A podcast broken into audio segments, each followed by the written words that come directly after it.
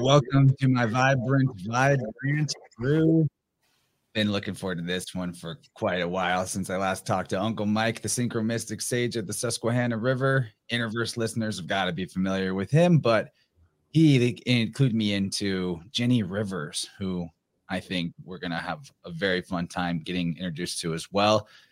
Uh, you know, Michael, he's got SusquehannaAlchemy.com and the YouTube channel the same name. And Ginny has River Song Wellness, where she's offering body work, womb craft, and other ceremonial rites of passage, which I think is really cool, synchronistic mix with the Matrix demystifier Michael over there, because a womb is a matrix. And the larger reality that we're returning to, in my opinion, is the cosmic womb or the cosmic egg and I'm really excited to get in here. Welcome to everybody in the chat.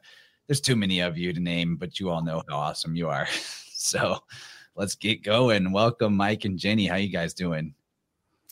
Chance, thank you for having us. Uh, and and I don't know if you if you if you made this clear to the listeners. Jen, Jen Jenny's my girl. I'm I'm hers. So it's like when you when you listen to our stories together, um, or separately like think about how they intertwine because that's a lot of a lot of one of the reasons I wanted to have Jenny on or, or, or why this made sense is because all of this it's not just it's not just me and her but like you know all of us who are who are developing this community right now we're all blending together what we bring into it. So um thanks for having us. Uh, you, that was a beautiful introduction. And now I'd like to pass it on to Jenny so she can say hello herself.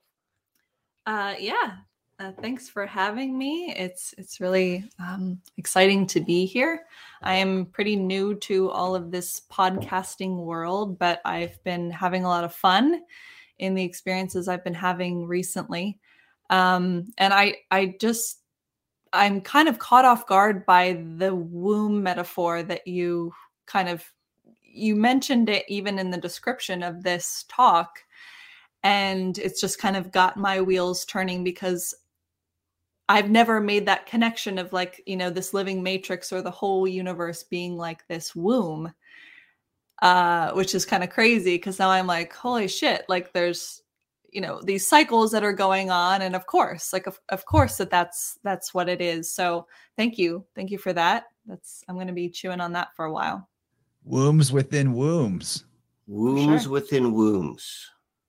So chance how are you?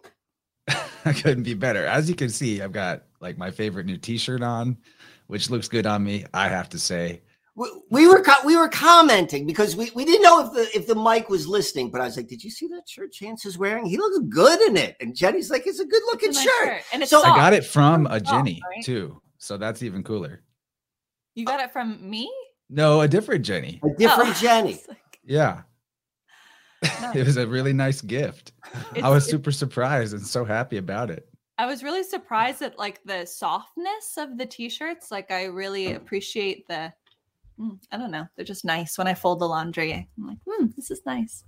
Right. They're nice shirt. Like we're, we're, we're promoting my shirt, so I appreciate that because we're coming up to the holiday season, and with all of the with all of the like doomsday preparation for what is to come, sometimes you just got to get a friggin' t-shirt.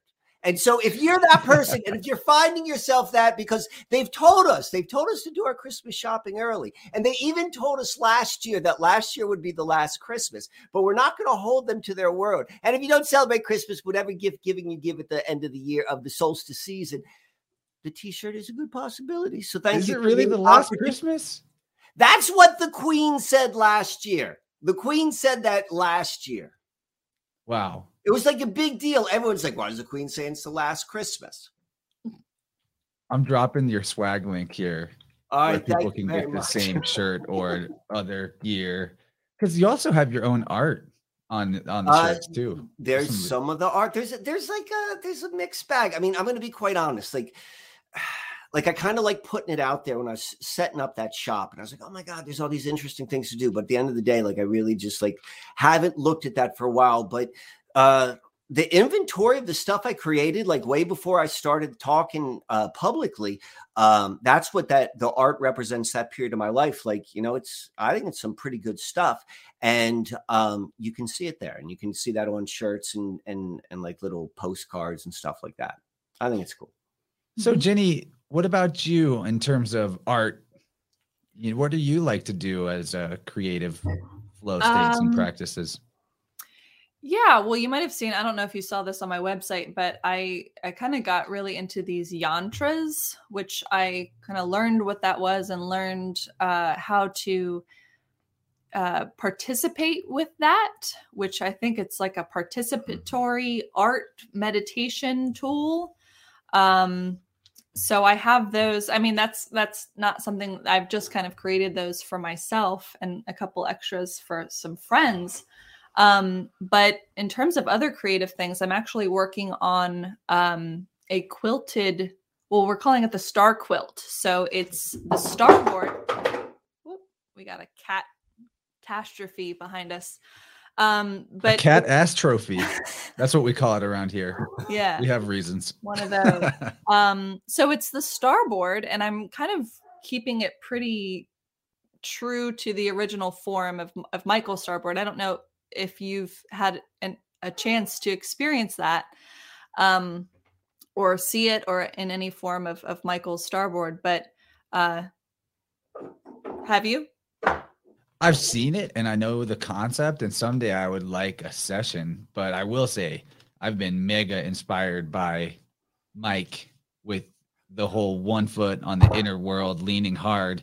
Here's the next month. I showed you last Wow. month when we talked, and the uh, it's more elaborate this time. Now I've got transits marked, and Ooh. it's really it's like I don't even need to refer to it that much. Once I make the book, it just gives me a reference point and a magical artifact that draws my attention. And like you were saying, I think I have a better feel for where in the sky stuff is going to be at a given night. Whenever I'm out there, I can just kind of feel it. And this is just month two of that.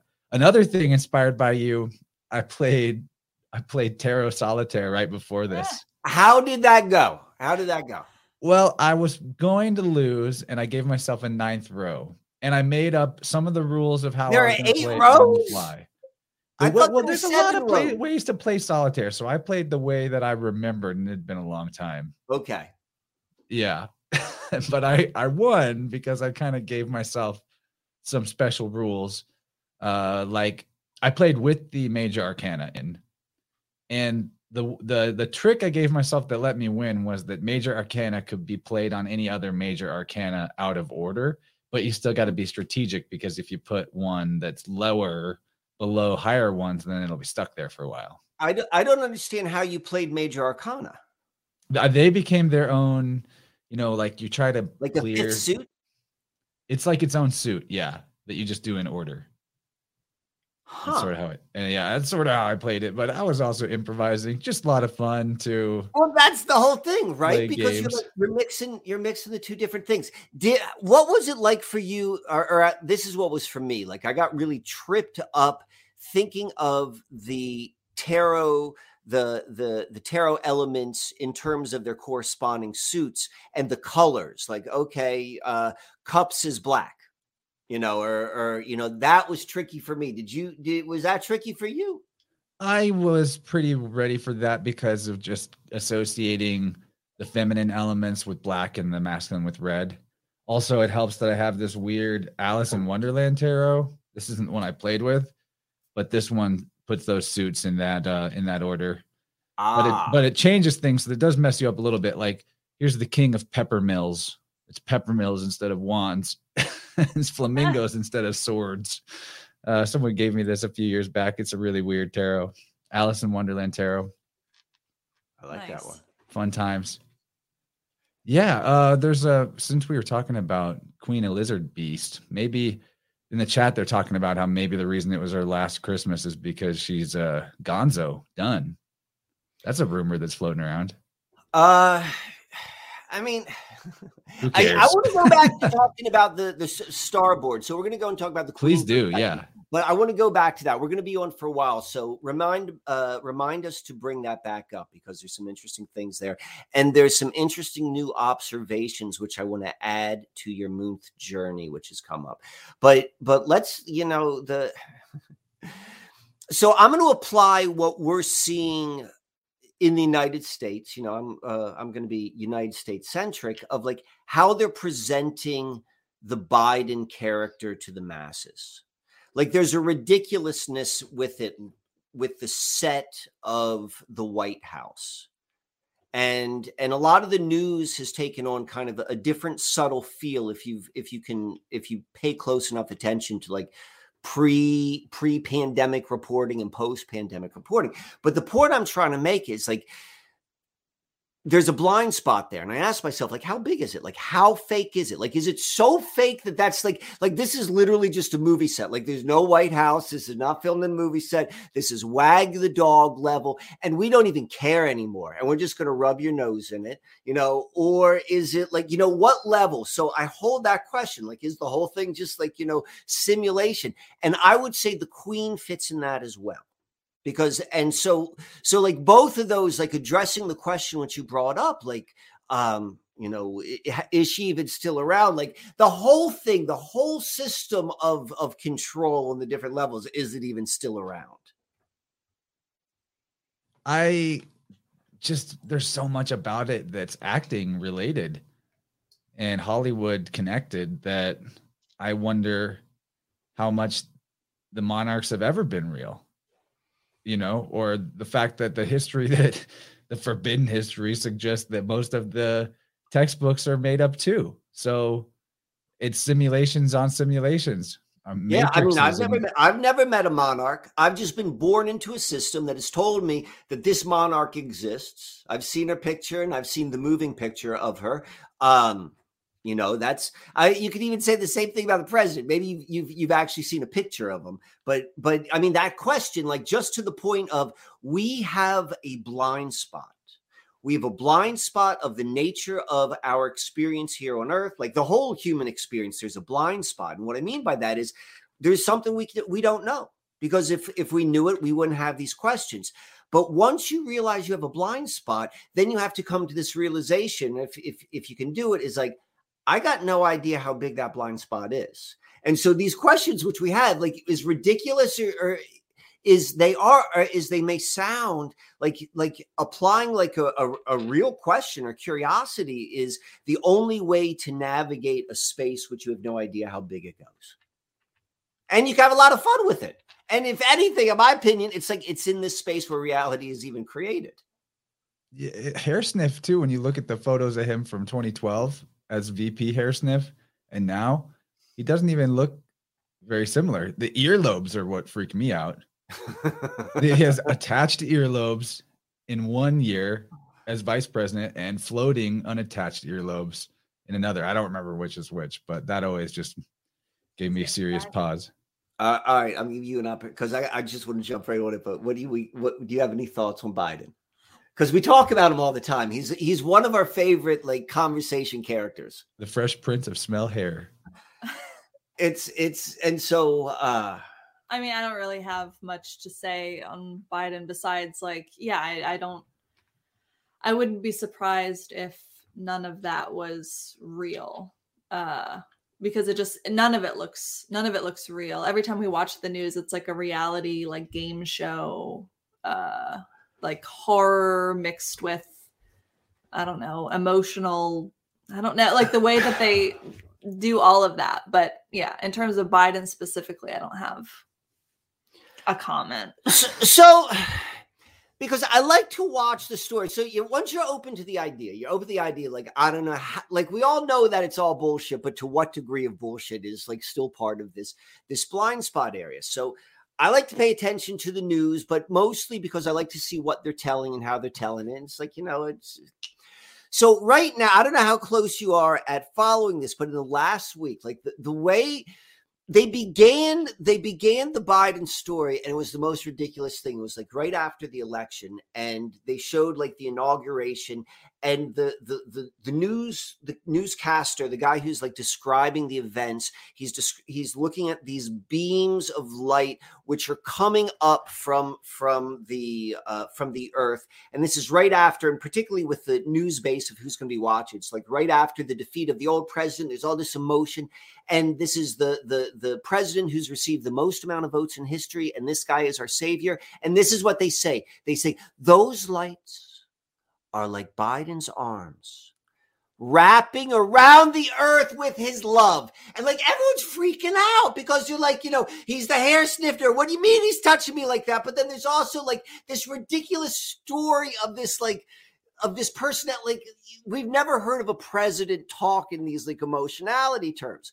Uh, that way like everything about it was like often weird. So fast forward to this week. So we've got these two stories which is what the news is telling you. They're kind of saying this like on the mainstream like down low but it's mainstream down low. They're like um joe biden shit his pants when he went to the vatican and when he went to meet uh, prince charles he couldn't stop farting like these are the stories that are out there. So these stories don't just happen. These are like the images of what are being crafted in the minds of people. So when you go and you look at this kind of like mind fuck of like Grandpa Joe who's hugging you, and now he just like has no control over his bodily functions. So that's a story. But but the way I see it, this is if I'm going to go and follow someone else's story, I'm going to add to it. And this is what I've been saying for a week now. is like for whatever reason, what seems to make more sense is like this is it. Like David Ike, Icke, was spot on um, with the reptilian interdimensional controlling of, of, the leaders. I'm like, this is this is what's happening. Like this is like literally a skin suit which this entity is able to do, and this is kind of like almost like Simpson esque, like how the Simpsons would show that alien who's trying to be human but it's slightly off and I'm like, that's what Biden is. He's that alien, and they don't even give a shit anymore. That's the alien. So that's the story for me with Biden right now. That's what that that's that's what's been tickling me. Uh, I'm really into that subject matter. I was reluctant to look at reptilians as a concept, and then I started reading Pierre Sabak. You heard of him? How's it spelled? S A B A K. S A B A K. No. Yeah, he's got a couple of really amazing books. The one I'm reading right now is Holographic Culture. Okay. Uh, the one I plan to follow up with is The Murder of Reality. And I've been reading, yeah, The Murder of Reality. will you walk will you walk us through kind of like what mm-hmm. what he's writing about which is speaking to you? Yes, because I think that you'll find this pretty interesting as a, you know, you're into words, right? And etymology. There's a lot there. And I think what Sabak did was just read dictionaries, English to Latin or Latin to English, Greek to English, huh. Aramaic, Arabic, Hebrew. And he found these amazing, what he calls polyglottal puns, where concepts have linkages in one language, but they also have that same wordplay in all the other languages. So when we're talking about reptilians or seraphim, there are these words that relate to serpents and reptiles and dragons that also mean watchers, observers, angels, and sailors. Sailors? And sailors. Angelic huh. sailors is what he calls them. They come from the the saucers, the discs. And so his his book is just a very deep examination and cross-referencing of all these words and languages various languages and spiritual traditions looking at the bible verses that are talking about this. And anyway you get you get um instead of ask, the word can i ask God, you a question uh, about yeah. it does he go into like a, a narrative of what this means? Like kind of like um what zecharia sitchin interpreting like the the the the the babylonian script? Or is he just like interpreting words and identifying patterns? Like does he add an interpretation into like what these patterns suggest? He adds an interpretation for sure Okay. But the patterns are the patterns. They're right. The patterns are the patterns. So they're definitely like, there. And I have a bit of a different interpretation than Sabak. But here's our right. good friend Alan talking about how in the murder of reality there are many quotes taken from David Icke, and Icke has quoted Sabak in kind. They're kind of starting to play off of each other, but So, so let me just say this real quick, and I'm just going to drop this in your mind because this is one of the things which which which I've been thinking about. Um, David Wilcock and David Icke are kind of like two sides of a of a different coin. And and they came around around the same time. They both sell a ton of books, and there there there's an overlap, but there's a separation between the two. And the thing which I which which which which is the the biggest wordplay to me is the fact that they both have um, phallic symbology in their name. Right? Like Wilcock big foreheads. They both have. So I don't know what that means, but but but that's definitely has been noted. Uh, yeah, there's. it's a it's a weird dream we're in. I mean, I the day that we talked, I had a triplicity of Michaels going on. You know, I Who was was the third? releasing a podcast with a Michael. I was on a Michael podcast, and you were Michael on my podcast, and that just seems to continue. Like this Archangel Michael vibe of coming through dudes named Michael, like sword of truth, you know, against what does he do? He crushes the head of this serpent. But So go back to that. Yes. So the about the sabak and the serpent and the wordplay. well, there's so much there, but you know, Exactly, it's a Alan. lot.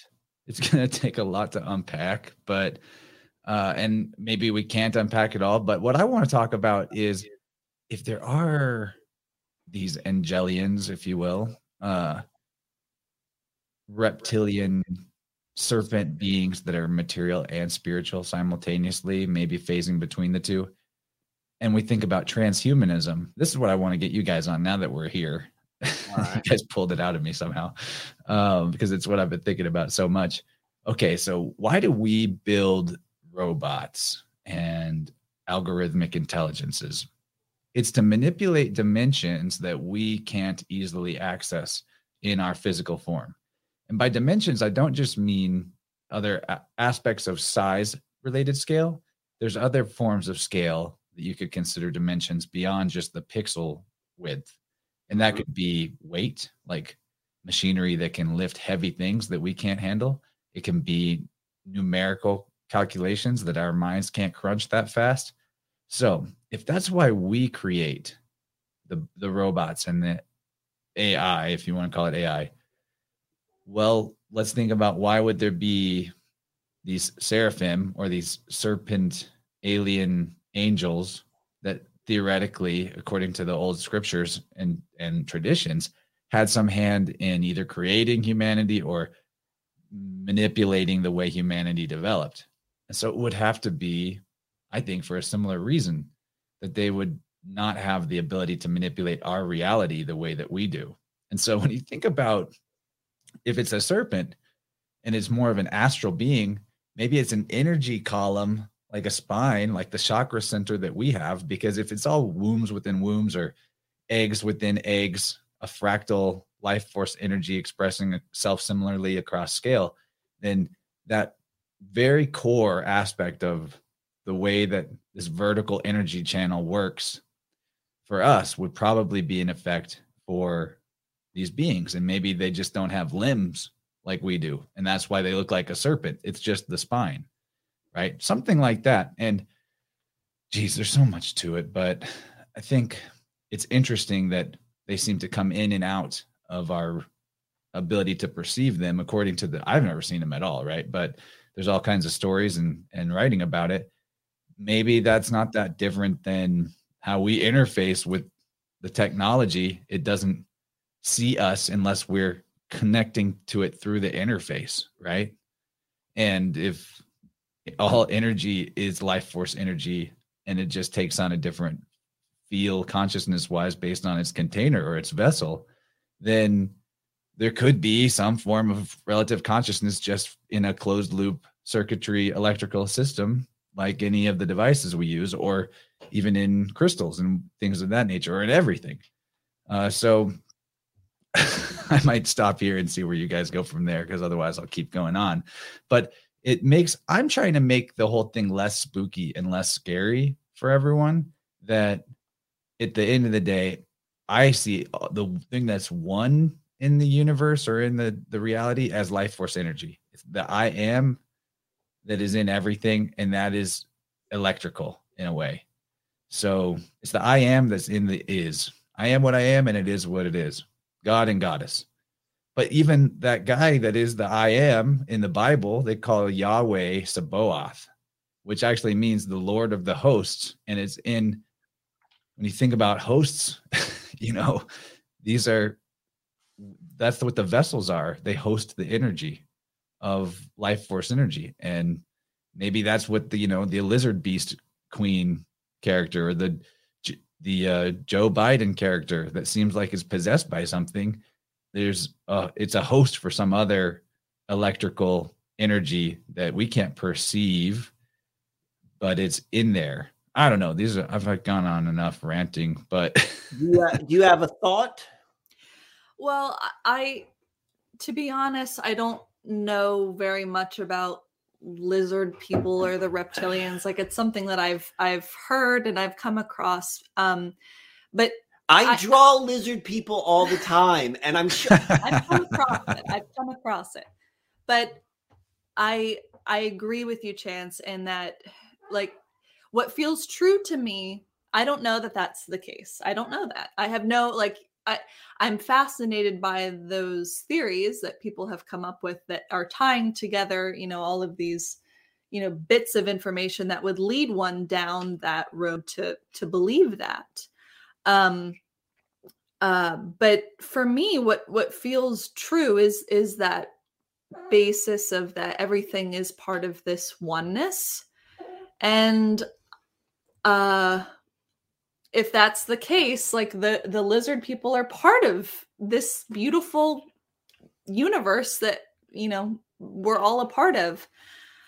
Um so it's an interesting it's an interesting thought to to think about like okay well i know that not everything is good and i don't think the the whole entirety of of everything that is is necessarily good or bad but i think that it is an unfolding process. And so if there are these lizard people or, rep- or reptilians or anything you know that that's we're part of that too. Um and again, I, I see that similarity between us having some kind of relationship with something with another dimension like technology or like the internet. Um, and i think it all just does stem back to this desire to realize our godness.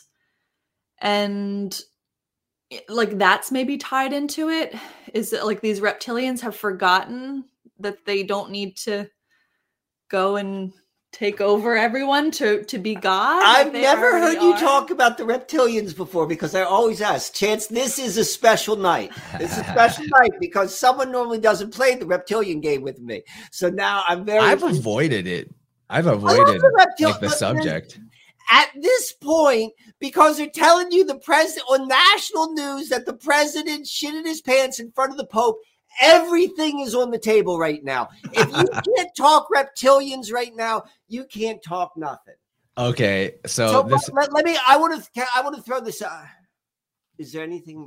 I didn't mean to cut you off. Is there anything more which which you want to add on the real quick? I want to say that I'm with you, Jenny. That there's gonna be good ones, quote unquote, and bad ones. Just like you know, if some of them are trying to farm us for our loosh, like the they say in these Gnostic circles, then there would have to be some that are trying to free the livestock, just like you got carnivores and vegans today. Uh, but right. what you just said, Michael, I have to because we're getting a little behind on the call in line, although I usually don't start hitting it hard till the second hour, but I have to share this meme that was in the call in line. Right. Thinking of small talk topics. this is probably gonna get us in trouble on YouTube just to, just the words on the screen right now, but whatever. This is Perfect. what you know. We're talking about lizard people and we're we're there. We went there fast and so you know we're beyond small talk and i appreciate that. That's what i'm here for. So so can, can i make a comment about the about you can the, do anything the, you want. the potentiality? Like i mean i talk about lizard people just potentialities maybe symbols or something else but i also pay attention to what people say.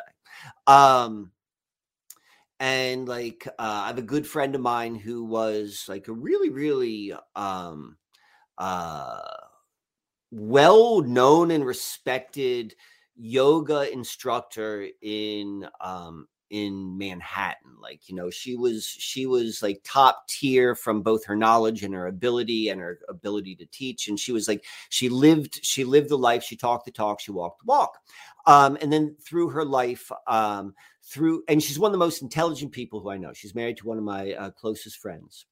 And in her path, along her path, uh, she she she took a, a, turn from where she was on the line she was on before and uh, she now walks a Christian path.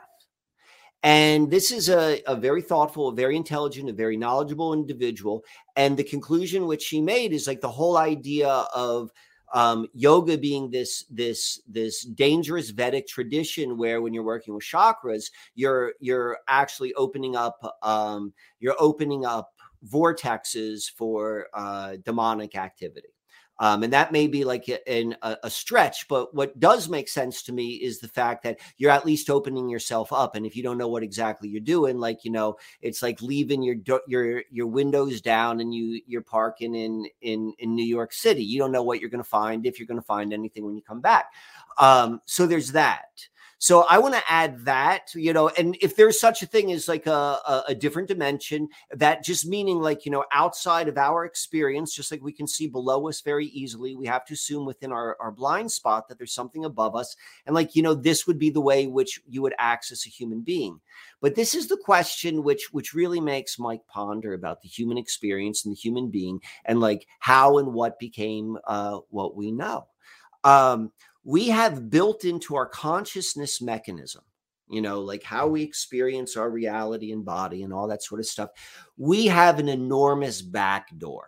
Like if we're going to use, um, if we're going to use techno- a technology metaphor, like written into written into our consciousness, uh, is this capability of completely influencing everything which we are doing and thinking and our motivation and we have no idea it's happening. Like this is a, a back door to a software program. Like when they talk about yeah the cia they created this program and they left a back door in it so that whenever they need to access it they can get in and leave no trace. Like the human consciousness is designed that way the human and you ask any hypnotist as any stage magician as any occultist as any therapist like you know the, the it's the same model of understanding. There's a huge huge um, blind spot which we have for our own experience our own thinking and all this sort of stuff so then the question I ask, and this goes back to the most basically, you know, do you believe the the universe is a friendly place or a dangerous place? Is like who or what designed that and for what purpose? Is this a natural evolution? Is this naturally how we change? Is did our environment create that to best serve us? Well, if that's the case, well, how does that best serve us?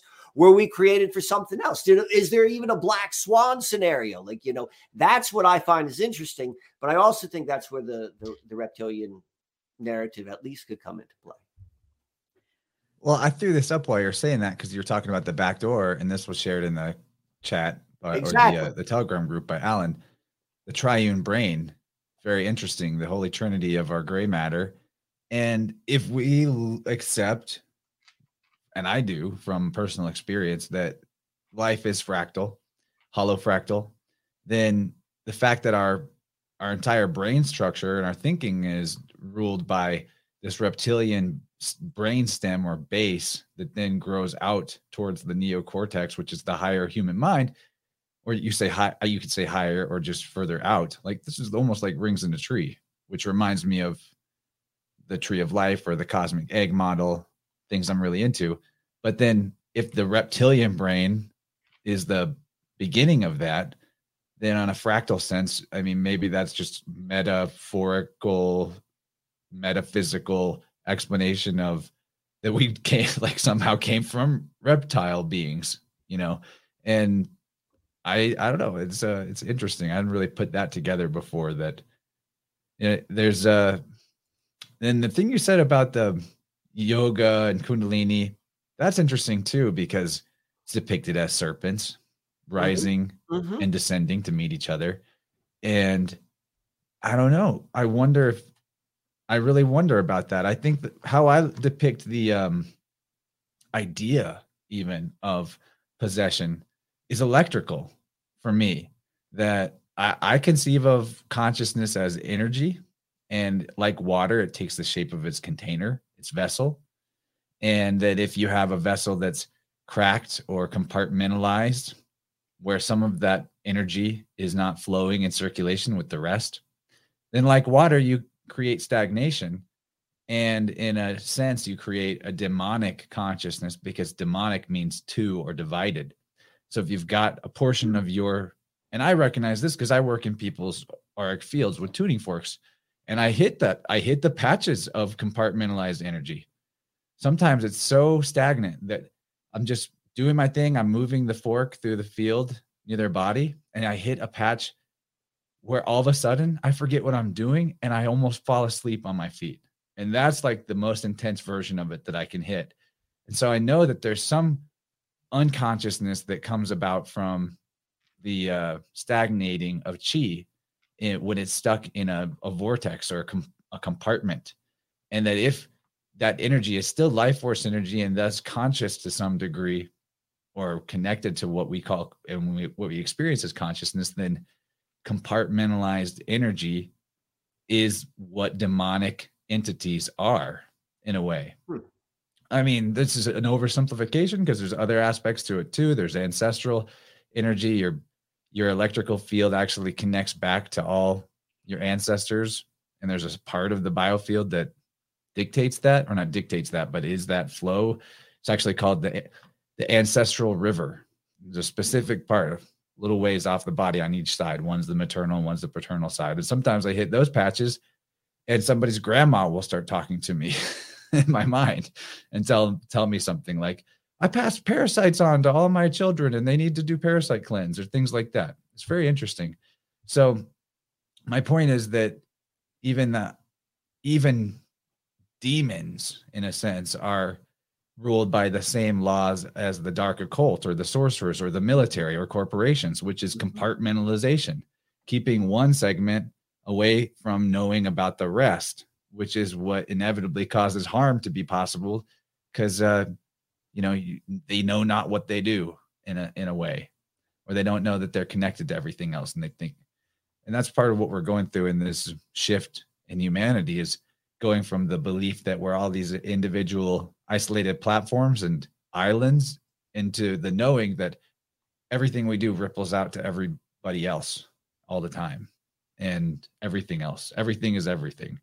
So it's very helpful to learn these dynamics from any direction, whether to studying angel angelology and demonology or the electric universe theory but I want to hit you with the question that I'm a little behind on chat stuff. I want to hit you with a quick question. It doesn't have to be a, a long detour, but want Jenny B wants to know, are you air signs? And I think Mike, you're a fire sign, right? Uh, I mean, it depends upon how you're going to define that. I so think- if we want to say uh tropical, my sun is uh, is is my sun is fire, my moon is air and my rising is water. Cool. I'm a fire, sun, air, moon myself.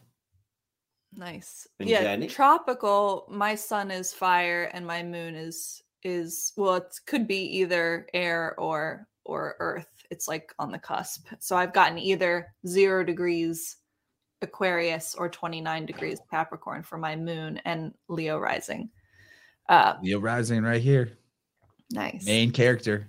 Um, I wanted to go back because I I was thinking a lot about this like reptilian brain and like the the the demon thing and and also what you were saying chance of like how how the whole idea of like what a demon is is like that separation and like even as we're talking about what demons are is we're separating ourselves from that saying like those over there those are the dark entities and we're the good ones. And and um i you know we have to be all of it. Um and so there's like these there's these dark forces but they're they're within us too and like you know i don't know i feel like demons are always like talked about as like these separate things that don't belong here. But the fact that they exist is like you know saying that they're here that you know they belong you know i i tend to think that there aren't any mistakes that everything is happening for a reason. And i think that that's where like that's where my dissonance is is when when the demonology or like the the reptilian things is it's very like they don't they're not they're not supposed to be here. And like everything else that's going on and they're coming and they're messing it up and we're we're trying to have this good thing here but it goes back into like that trickster thing where like you know when when you're born uh even just saying that's demonic is demonic. Yeah like uh you know when we're born there's this idea of like you get this demon attached to you when you're when you're born. And i guess it like uh you know goes back to this angel and demon that you know we but we have both sides within us but that demon is is there for us uh to help us to help us um in our growth to help us in in I don't like to use the word evolving because when I'm thinking about the reptilian brain, like it's always talked about, like, oh, like shut up your monkey mind, or like, you know, we have to rise above this like reptilian thing. But if you looked at that chart, it's like that's where our like instinctual, like that's our intuition. That's like the deep feminine. That's like the why would we want to get rid of that? And also, too, like the serpent is very much tied into the feminine um, and how the feminine has been very much demonized in in culture and so for so long and even now today and so like taking what we don't understand taking that something that isn't convenient for us like the feminine which is always changing and isn't a constant and is constantly going through these um these cyclical changes that are not help or that are not convenient for our modern way of living, especially like a linear way of thinking. Um, and so, yeah, I think like the the demonization is very much tied into the feminine, in that it's just something that we our rational minds are, are the ones having this conversation, but our intuitive, like unconscious minds, are are just observing it. Uh, whoa, we got a cat. um I feel like there was something else I was going to say about that too. Oh, it had to do with like the yoga thing, which I I loved when you told me that story because um it's absolutely true. Like uh or I hear people all the time like, "Oh, I want to I want to this is closed. I need to like open this up." And I'm like, "Why why do you need to open it or or what are you allowing to flow through it?" Um if, you know, you open your third eye or like open up your root chakra or like whatever whatever that whatever that means and i think it's like it's all tied into this like positive health and wellness type of community or outlook um but sorry the comments are really distracting because i'm like i'm oh, trying not to no no it's okay i'm like but i want to read them but um uh, but yeah, I think that that's a really interesting idea, especially when when you look at a lot of the harm that's been done in yoga, in, in specifically with gurus and teachers within yoga communities, is they are like for sure teaching their students to open up, and then they're coming in there to like fill that void and having in a lot of cases a very negative um, influence over these students lives. And it's a very unhealthy like power dynamic that that's been prevalent in the yoga community since it's been around. Uh so yeah i just wanted to mention that. I think well another really useful way to look at this is with the archetype idea. And another great Michael Tsarion, he talks all the time about the inner zodiac or the conversation you have with the archetypes as they express themselves within you and through you. Man sometimes i even feel like i'm talking to whatever pisces is or you know those different characters. And on a level of life force energy closer to source or oneness maybe there are gods like that that express through us. And i think that would as a concept maybe explain the ridiculous levels of synchronicity that almost make the world seem orchestrated or programmed. That there's actually be an aspect of being or aspects of being that not that we're their puppets but that we are we're we're toys though in a sense or like you know i think it's all in fun and games really.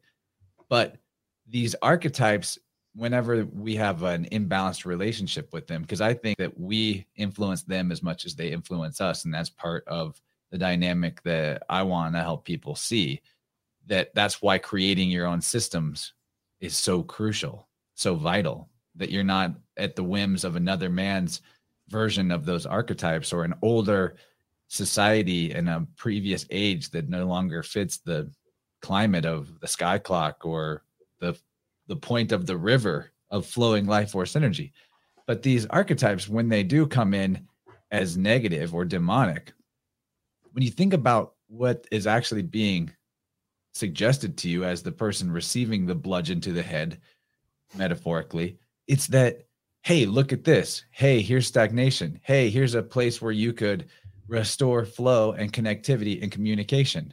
Oh, this is ugly and unlovable. Well, we're just going to keep putting it in your face until you learn how to love it and put it where it belongs. Alchemy, on an inner sense, inner alchemy is about putting all the pieces of you back where they go, back in the right spot, so that the interconnectivity and the flow is restored, as opposed to being um, a scrambled up jigsaw puzzle, like scrambled eggs. right like we have to we have to experience the stagnation in order to appreciate the flow. Like there has to be that those two opposing forces to keep it to keep it moving even though like you know the flow is moving but you wouldn't you wouldn't appreciate it would be boring if you just had flowing like all of the time and it was just this easy, easy this easy journey. Which is why like last week we had the the thank your demon day because we're appreciative of the separate which gets us to go and have these experiences. And so isn't that what Samhain's all about is thanking our demon? Right. The obstacles are the course and your inner child loves obstacle courses. That's what they've told me. And it could just be the demons who are writing it. I don't know if we'll ever solve it, you know, and that's part so, of fun too. So, uh, can we talk about the moon for a second?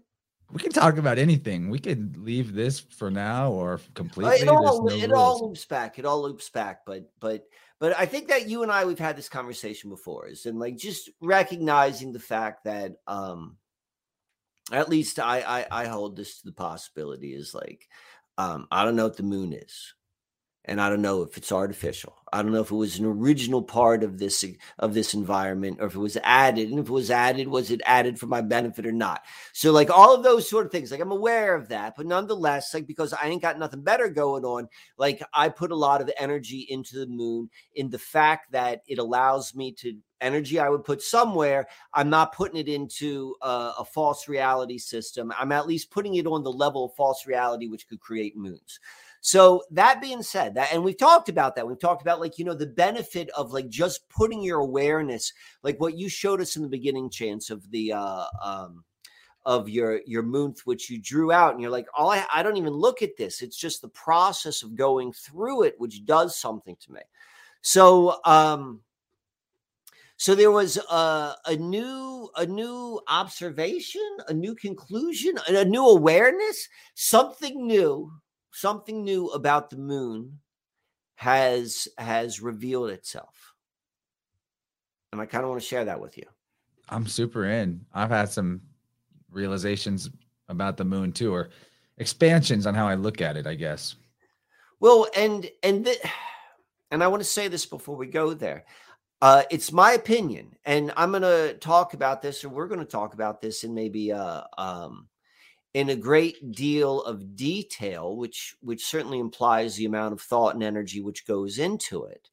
Um, but it's my opinion that it's the act of putting your energy into the moon like more so into anything which is not within the closed loop system of culture uh, that's what the value is. So it's not so much like what the specific details are but the more you learn about something the more you observe and the more you can look at it in a different way all that's doing is fine tuning your capability of taking consciousness and seeing things differently outside of the dimension of of created ideological reality.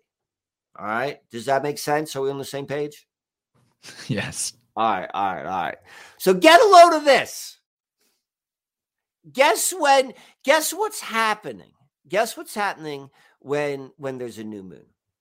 What's happening? How would you describe what's happening when there's a new moon?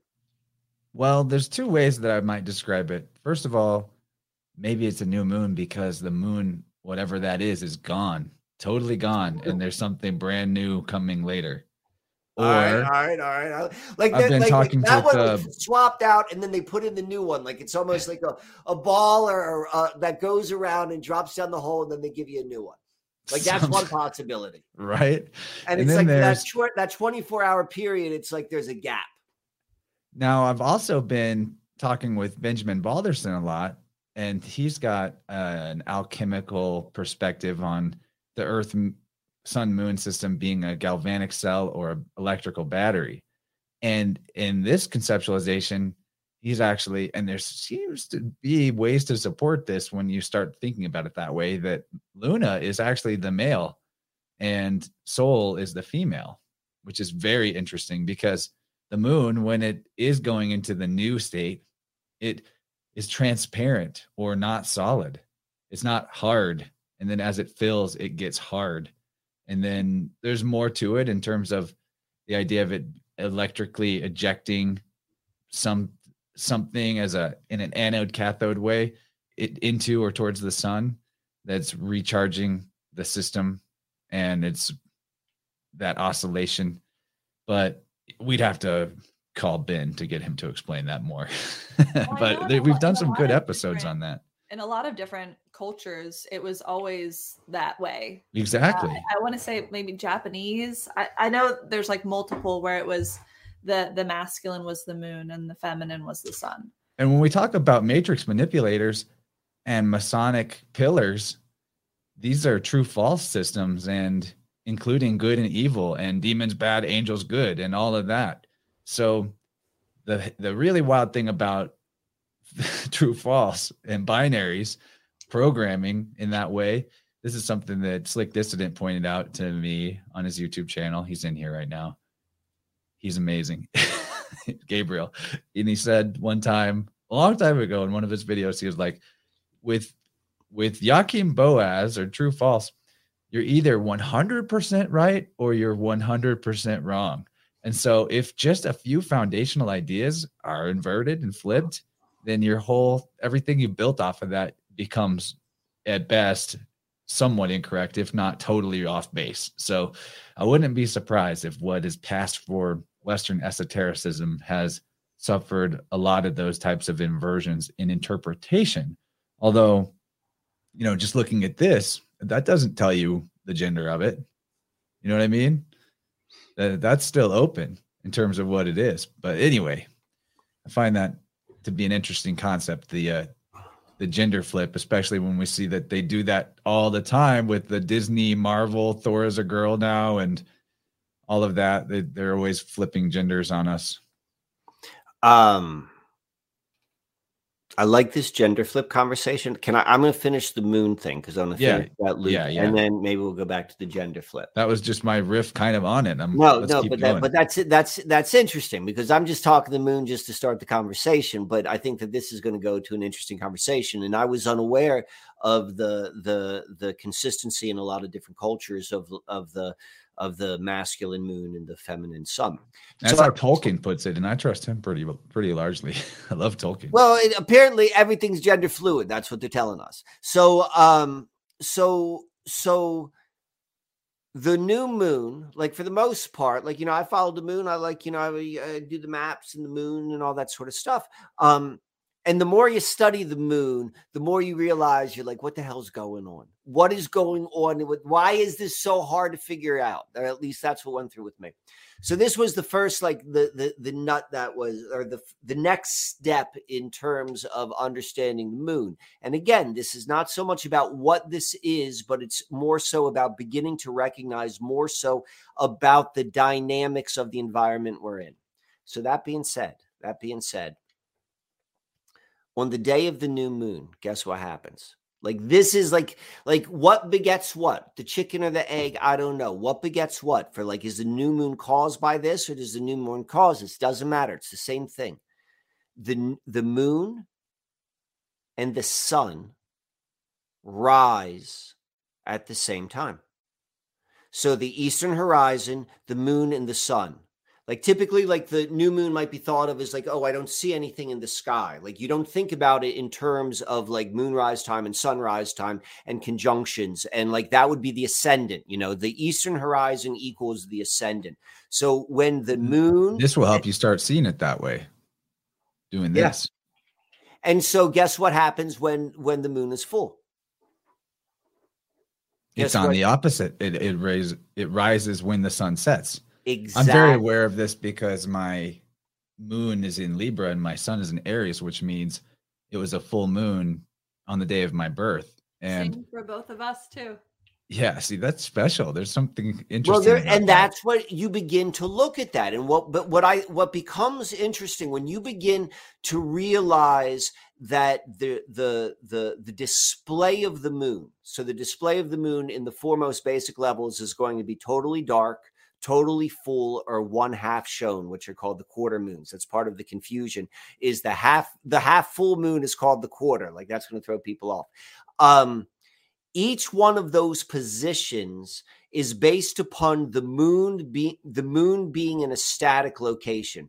The thing that matters is the moon rising the sun rising is is what keeps going round and round. The consistent is it's like it doesn't matter where the sun is it matters what where the sun the sun is in general. It what matters is where is the sun when the moon rises? So what this does is it indicates that the shape of the moon like what's solid is the moon like what's the foundational point and then what is actually what is dynamic or moving around is the sun that's what creates the the the change. And maybe i'm stating something which is like when you think about it you're like yeah of course that's what's happening.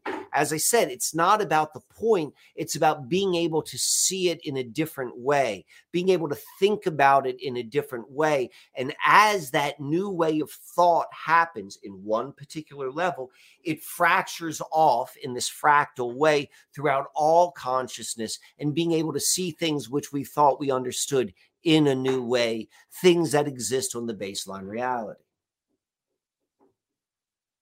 Thoughts? I want Jenny's thoughts on anything that we've talked about. It doesn't have to be on this riff.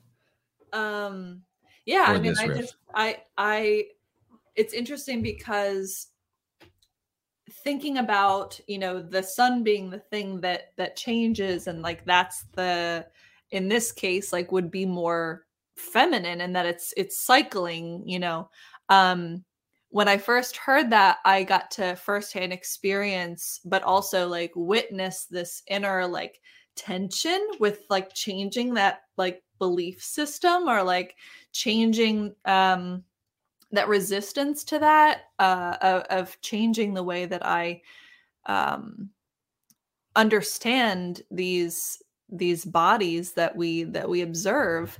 But um yeah and it's it's interesting when those moments pop up especially like since i've known michael i feel like a lot of things have changed for me in terms of like those those old beliefs kind of falling away. But um i always like enjoy when that experience can happen because it uh even though you know we're not saying that we know something but it's it's almost like recognizing that how much you still don't know.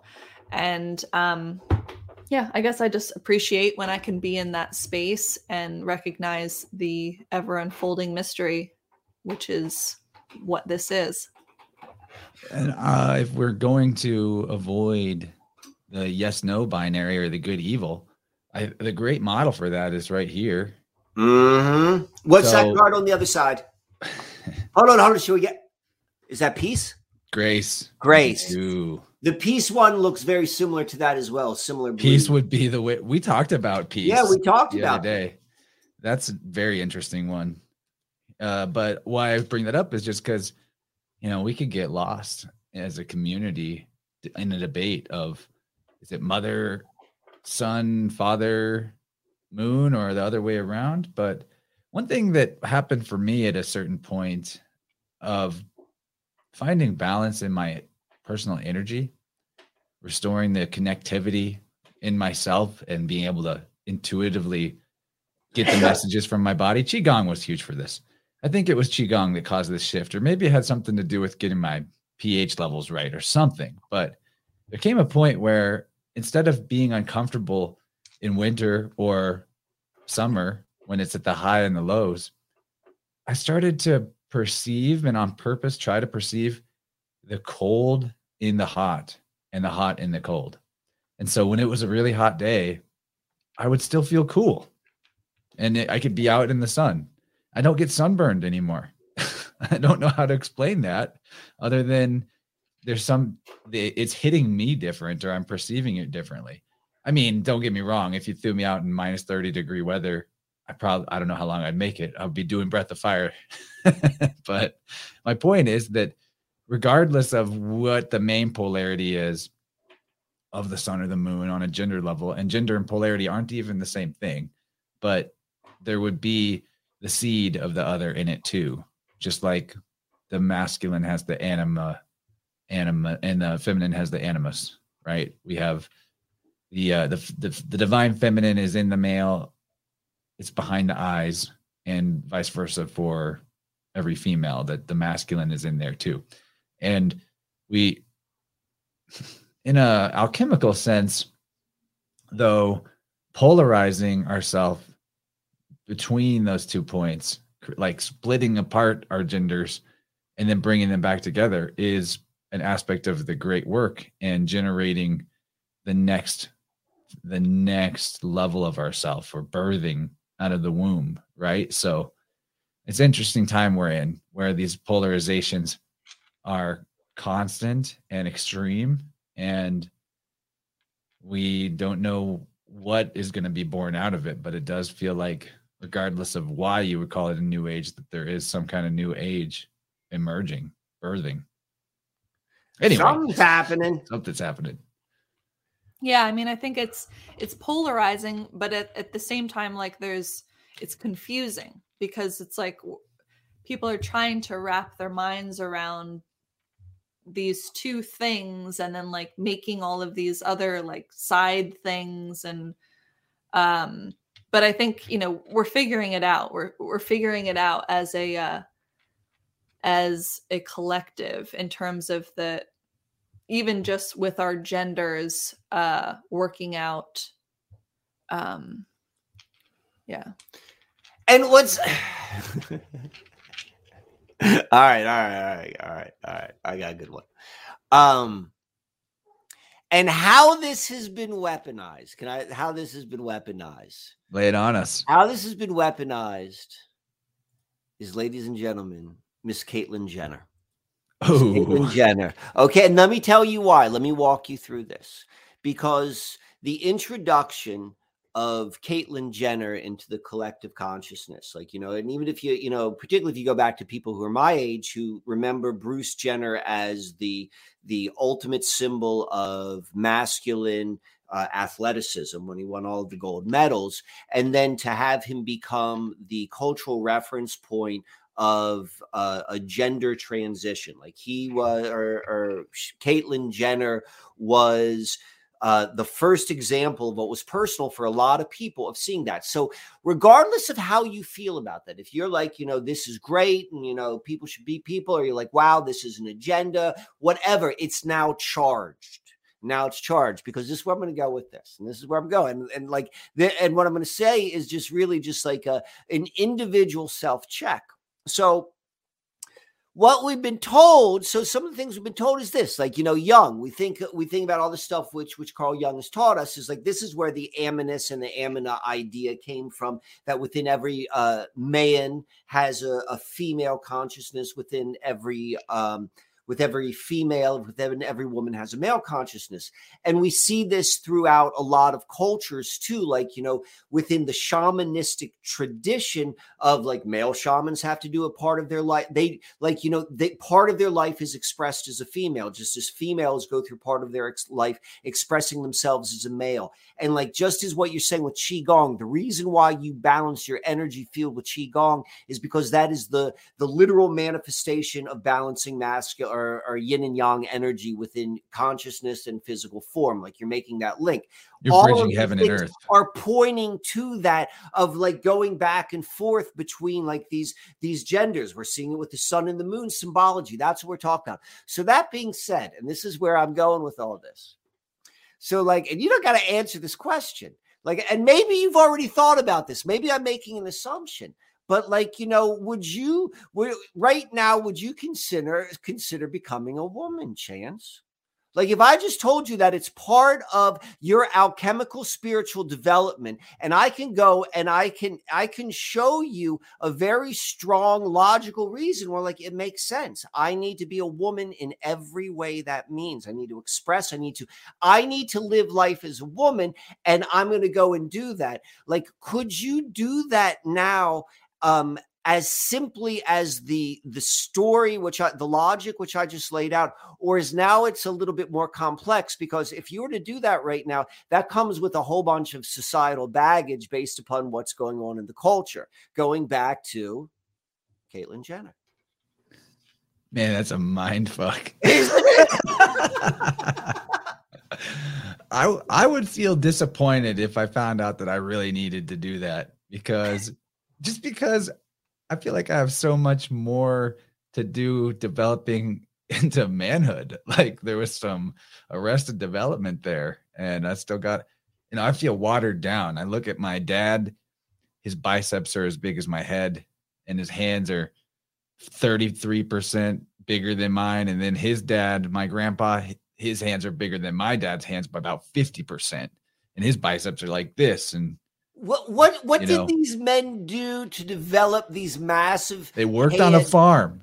they yeah, worked, that's they it. worked That's on the exactly land. it. That's exactly it. I work with some Amish, and I Got delicate believe- office worker hands right over here. exactly exactly these delicate there is something nice about delicate fingers but you're right you don't have those you don't it, well it's true you, there's a certain dexterity which which catcher mitt hands can't do but when it comes to just raw strength like yeah they're, they're nice what are your thoughts? my thoughts on the whole like transgender thing is that you know watching this generation take these permanent um making these permanent choices in their body because internally like they're they're they're sensing this this truth which i think it is true that like you know we do have we do have both within us and we can tap into these different energies um uh, and they're going to come at different times of our of our lives or maybe not in this life and maybe in another life or whatever. Um but it's it's uh it's um it's it saddens me to be honest to see because it is like a it, feels like a mutilation really of of the body in a lot of ways um to make the body change to suit this like internal changeable thing um so i guess that's my one thing with it is like you know just don't i mean feel whatever you feel but don't mutilate the body you've been given um because like that could change and yeah. But that makes me kind of sad. And there's a lot of instances of like people feeling differently you know later in their life and being like oh i wish i didn't go and get my dick chopped off. Right. But there is there are people that that's an authentic path. Like my friend bradley he's uh i think he's legitimately a two spirit as they're called in native american cultures where and he's got an interesting story. He apparently absorbed a female twin in the womb. Hmm. his grandfather and family line were super into masonry and did all kinds of rituals with him as a child and maybe even before he was born maybe they were trying to invoke or create a two spirit. they, being. they did he his grandfather did rituals with him when he was a child yeah yeah like uh so he start he was steeped in occult early on, but he never joined Freemasonry. But he's got this. Uh, I mean, he's a homosexual man, but he's also a masculine man, right? So he's both. He's embodying both in a pretty equal way, as opposed to what a lot of the pop culture homosexuality is is like heavily feminized but not in a balanced way like imbalanced feminization where it's yeah it's a very crowd consciousness type of thing rather than balanced feminiz- feminization. But speaking of divine feminine high priestess rachel has joined us to call in. I'm really glad because i'm not sure what she's got for us but she does have a lot of great insight into building her own systems and we've talked about Michael Wan episodes in the past, Rachel and I. She's a valuable member of our Innerverse Tribe community. So, what's up, Rachel? Welcome. Hey, how's it going? I put the call out for call-ins and didn't give you guys the heads up, but they're the call-in lines open. I left a link in the Vibrant Telegram group for people to call in and join. Hi, Rachel. It's nice, nice. to meet you. It's nice meeting you. I was really excited about this because I really enjoy everything you've put out and talked about with Chance. And I'm definitely on board and was trying to do my own moon calendar this month. And it was kind of hard to look at. it's easier to vibe it than it is to like put it together visually for some reason. But it's easier to what it?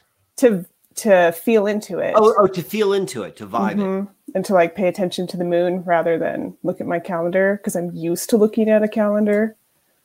But yeah, and yeah. I feel like there's been a lot of different like iterations of it too. So, you know, I know that like we've made so many different charts and so many different calendars and different ways of like finding what works. And I think that, you know, don't give up on it. Like just keep trying like different ways to play with it. Cause I, yeah, I don't think it's like a one and done thing. Like just keep, yeah and it's and it, it's the act of doing it like the the when you like the the discipline because it's kind of like it's a pain in the ass like unless you make like a, a fun party out of it but it's like you know it's it's work it's and, and particularly if you're like if you're particular which i am so it's like a lot of work for me like lining things up and um that's fine tuning consciousness, no matter how you look at it. If you apply that level of focus, whatever you apply that level of focus to, you are aligning your your your the way you think, the way you perceive, all of these different things along that way.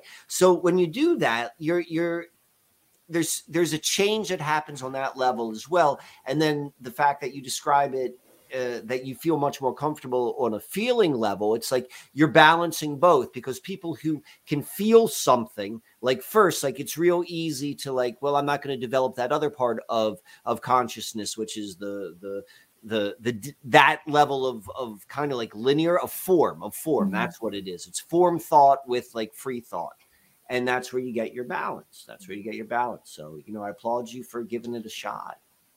Yeah, thanks. I had a I had a question for you and some ideas to throw All away. Right. Um, what? How much stock do you put in to the mythology and the narratives? Um, because when you look at things like astrology, whether people want to acknowledge it or not, because I've gotten in trouble for bringing it up, it's hilarious. But the mythology is part of the narrative whether you like it or not. It does play with the mind. It does. I mean, when people are like, "Oh, I identify with Lilith," like you, yeah, you're putting that into yourself. So, how much stock do you put in that? And do you think like it's worth even reprogramming it? Like some people might feel like, "Oh, I could just drop all that and it doesn't matter."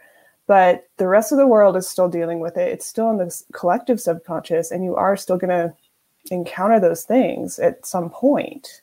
Like is it worth shifting those things? Because i've had a lot of fun shifting those narratives myself. Like instead of mars i'm going to put in this deity that's closer to my heritage because i'm not greek.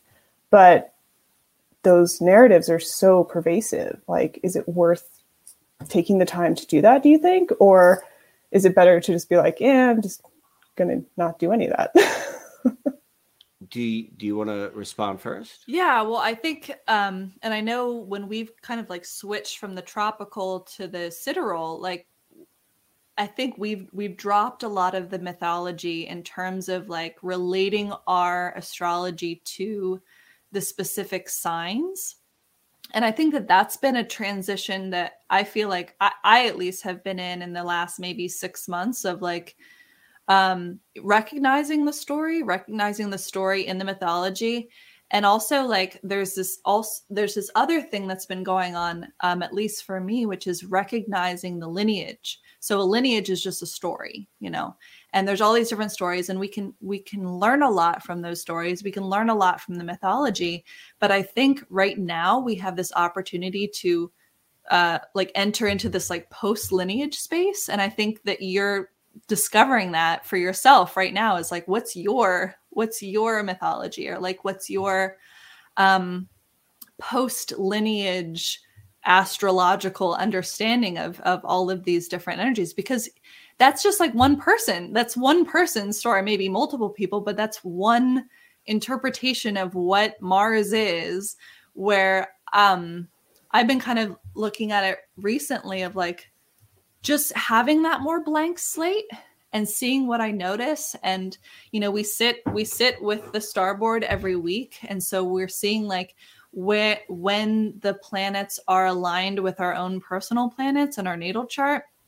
And instead of being like, oh, Mar, you know, Mars is conjunct my natal Mars, and that means this, just going into it more openly and just saying, like, wow, I'm recognizing they're in the same place in the sky. I have no idea what that means. Like there's some other people who who say that they know what that means, but what does that mean to me?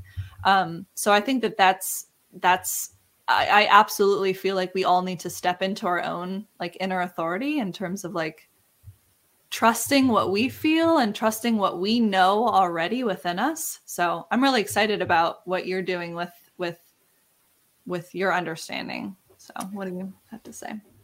Um, I mean, you know, we talk about this stuff all the time. Uh, the, it's I call it objective astrology, um, which to me is a recognition that your that that the heaven that the placement of the planets matter and specifically like the natal chart like you know the natal chart just being the most literal link between you being born the most significant experience you have as a human being which is going from living inside of another human being to no longer living in a human being. No one else there's no other time in your life you do anything as crazy as that.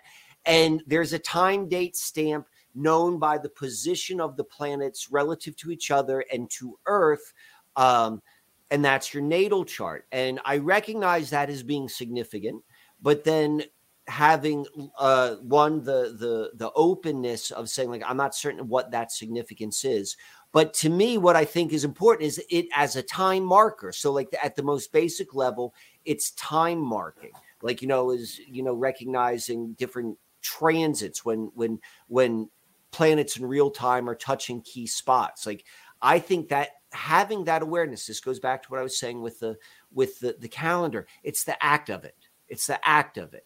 So i agree with you when you are looking at the relationship you have with the heavens the amount of the amount of of of narrative or mythology you put around it is like you, that's just what you're feeding.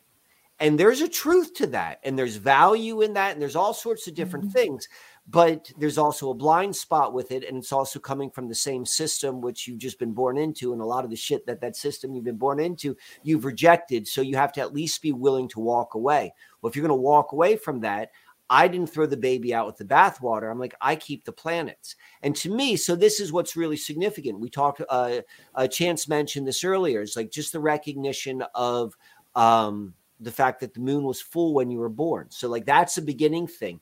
Uh, and then the next question I, I say is, where was the moon in the sky when you were born?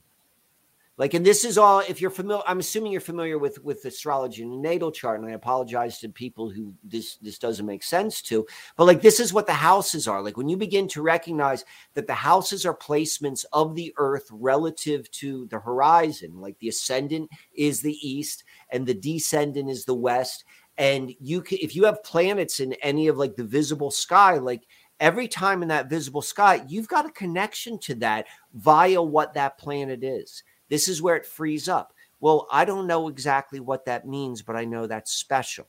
It's special mm-hmm. because this is true. And if you can begin to recognize with your own eyes, like uh, Saturn and Jupiter, Venus, and you can see that, and you, and this is the, I mean, we're we're experiencing this in real time. The more energy we just put into like sitting with the starboard, making it like a ceremonial, which just means we're conscious with it being special.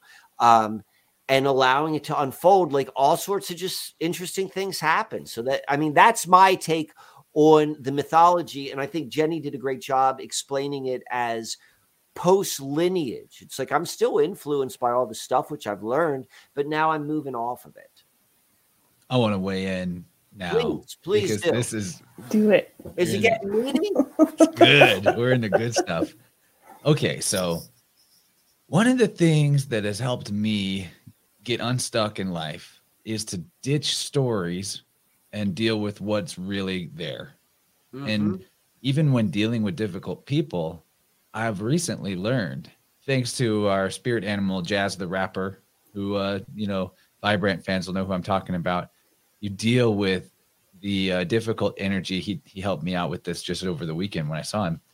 He, he told me that what I realized is that you just tell the truth to the vampiric or like you know bad vibes person with zero sto- with zero spin like no emotion attached to it no like and it made me feel this way or because you did that this happened you just say this is exactly what you did why or just like as clearly and express exactly the reality of it with no added spin so when we're talking about post lineage or post mythology that could be really useful because at the at, at the best, maybe these mythologies were there to encode aspects of an alchemical process. An alchemical process is just a way of describing the hero's journey, right? I mean, it's the flow of life force energy in a certain progression in order, just the way that the seasons progress in the order that they go every year, right? So, for stripping away all the story and getting to the core of it, well, what the planets, one of the things they represent would be metals, specific metals. And whether we got all that accurate or not could maybe be gleaned in the terms of the electric universe theory as to how those different elements operate in the body. And so when I was talking to Ben Balderson a couple weeks ago, and I brought up cosmic egg as um, so I'm going to bring it up again. One of the things about cosmic egg as a cosmology that is not necessarily always discussed or accepted is that there are levels of the physical reality or rings that are concentric, like the rings of a tree, and that on each of these rings, the wandering stars become alternate, they become a sun and moon of different extraterrestrial systems, extra land. So, in that sense, you have, and why this makes sense is because Mars and Venus, if you look at the metals that they represent, iron and uh, what's Venus? Help me out here. Copper. Copper, right. So they have a similar anode cathode potential as silver and gold, possibly. If that's true, if we find that there's that dynamic like that in our body and in how our electrical system works as, as life force energy in a vessel, then there's some something valuable there that we've retained. And the mythology then is valuable if that's what we're using it for to derive a wisdom about our how a life force energy actually works in the vessel in nature. But if we wanted to, because we're in the age where information is much easily easier accessed and we don't need to encode it in mythology and oral tradition per se, maybe we could ditch some of the story that's got a lot of people in confusion about what's what because they attach to narratives so much.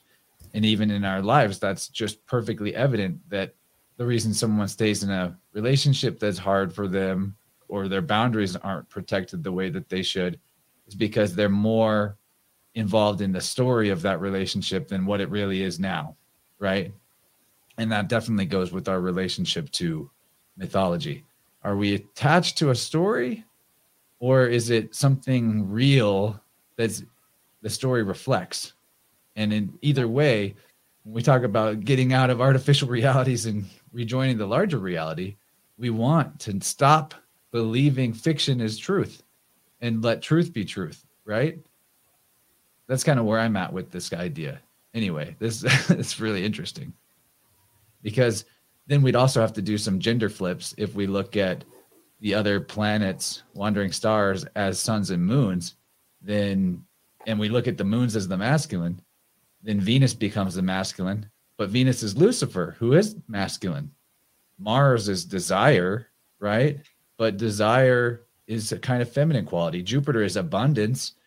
Jupiter is kind of a feminine quality. Jupiter would be the moon. Saturn is strict, discipline, fatherly, so it would be the moon of that ring.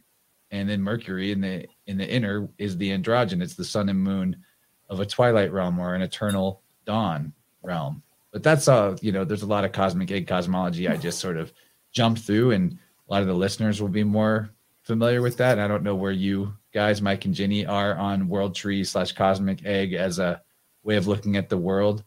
I definitely enjoy it. I don't need it to be literal. I'm earth shape agnostic because I've never been outside of the the realm, but I, you know, we're far beyond the the stories that are presented to us through the screen by the not an actual space agency and their like, right? Yeah, I just I I feel like it's I, I really like what, what you were saying, Chance, with all of that. And no, I'm not familiar with any of that, but I'm always fascinated by by any and all of those ideas.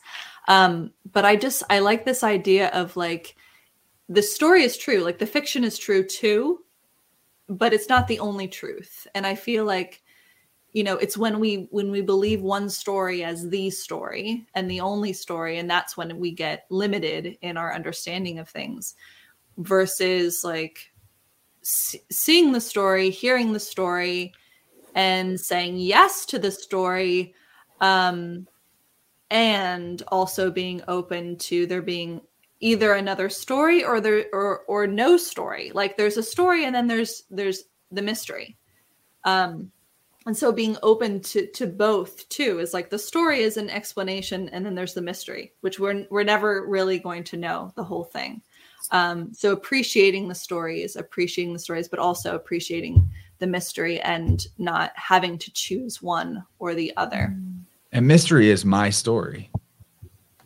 Mystery, my story. I always like that. Mm. It just got hot in here. I'm I'm super hot. It's I'm toasty here. Light. Yeah, this we're heating up. Rachel, well, okay. where are you located? I'm in Denver, or just you're south of Denver. Denver. So I'm in Colorado. You're mm-hmm. in Colorado, and Chance, you're in Missouri, right? That's right. I'm uh, in Southwest right. Missouri, pretty close to Arkansas. All right. So I was right with my with my memory, and we're in Pennsylvania. I always like I always like to put a point of reference uh, spatially, so you know we can go and, and ground these conversations. So, um, did that answer the did, what did yes. that answer the question, Rachel? And yes, that was perfect. That was beautiful. The second point too, you wanted to share something. Is that correct?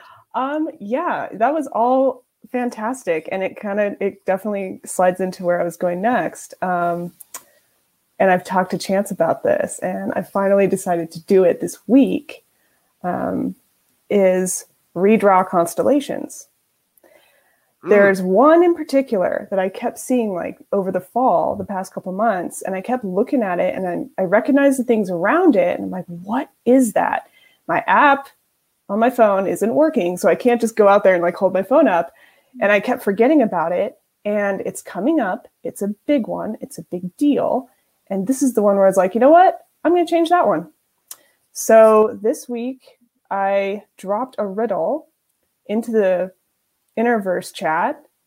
And the answer to the riddle is what I've changed it to. So tomorrow I'll drop the constellation and see if that changes people's answer. I can share it. Yeah. All right. All right. I gotta shut my eyes so I can picture it. Like I like I like a good riddle challenge. Okay. I think it's kind of easy, but that's ah, okay. It's kind of a setup. If we can't do it after the oh, it's easy. Well, when you see the constellation, it might click. But it's however enticing my aromatic aria, a hasty approach may hold you to your tracks. A fearless love clears hindrances a hearty red rather than bloodshed. What am I? I needed. That's easy. That's like a like a like a Arthurian sort of like Lord of yeah, the Rings. I'm not good at riddles. Like I'm I would need. I need to would see it in writing. written on paper Yeah. and break- like it sounded It's fantastic. beautiful, it was beautiful. Like, I'm like, what- yeah. I'm ready to I go wanna- the journey of a lifetime now. Yeah. Where do we go to find this this this hidden chalice and drink from it? So it was red. Is it? So it's a it's a constellation. It's a constellation you're redrawing, right? Mhm. So um, however enticing my air. So so oh, where'd it go? Yeah, we'll we'll have to look. Yeah, At it. it'll- so it smells. It's it uh so flowers, flower. hmm Yeah, but I'm thinking like red. I mean, my something with a rose? is like bl- like menstrual blood, but I always think that that's. Oh, here we go. A fearless love. Is there a menstrual blood uh constellation? I don't. I I just. I like There's- I don't there's gotta be. that one. If there's I'm- not, there will be. This wasn't given as a clue, but does Like it have to the, do this with is the, the new this is the new redrawing. Does it have to do with the royal stars changing their domicile, the constellation they're in?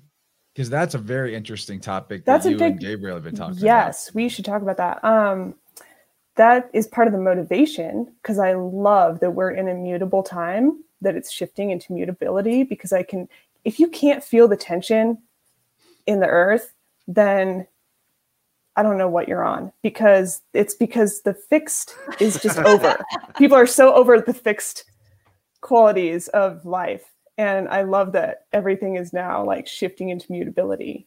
So, Mike, Jenny, I don't know if you guys are on this uh, train of thought, but there are four royal stars that delineated the fixed signs of, uh, let's see, Taurus.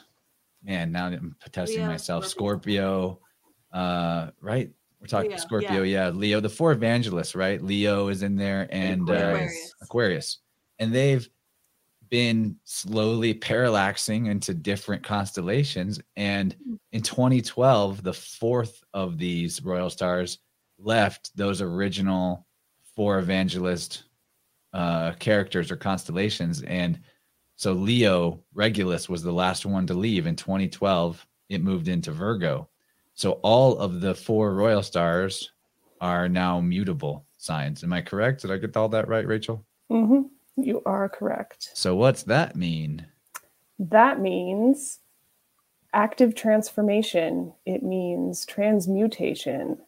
Cardinal is like, let's go, let's do it. But that's how you build something that's fixed. So now that it's fixed, something else has to come. Now that you are stable, it's like all the even numbers in numerology, in tarot, in cartomancy, all the even numbers are stability. So it's from that place of stability that you can now create. It's now that we've done all this, now that we've got all this foundation, we can move forward from it.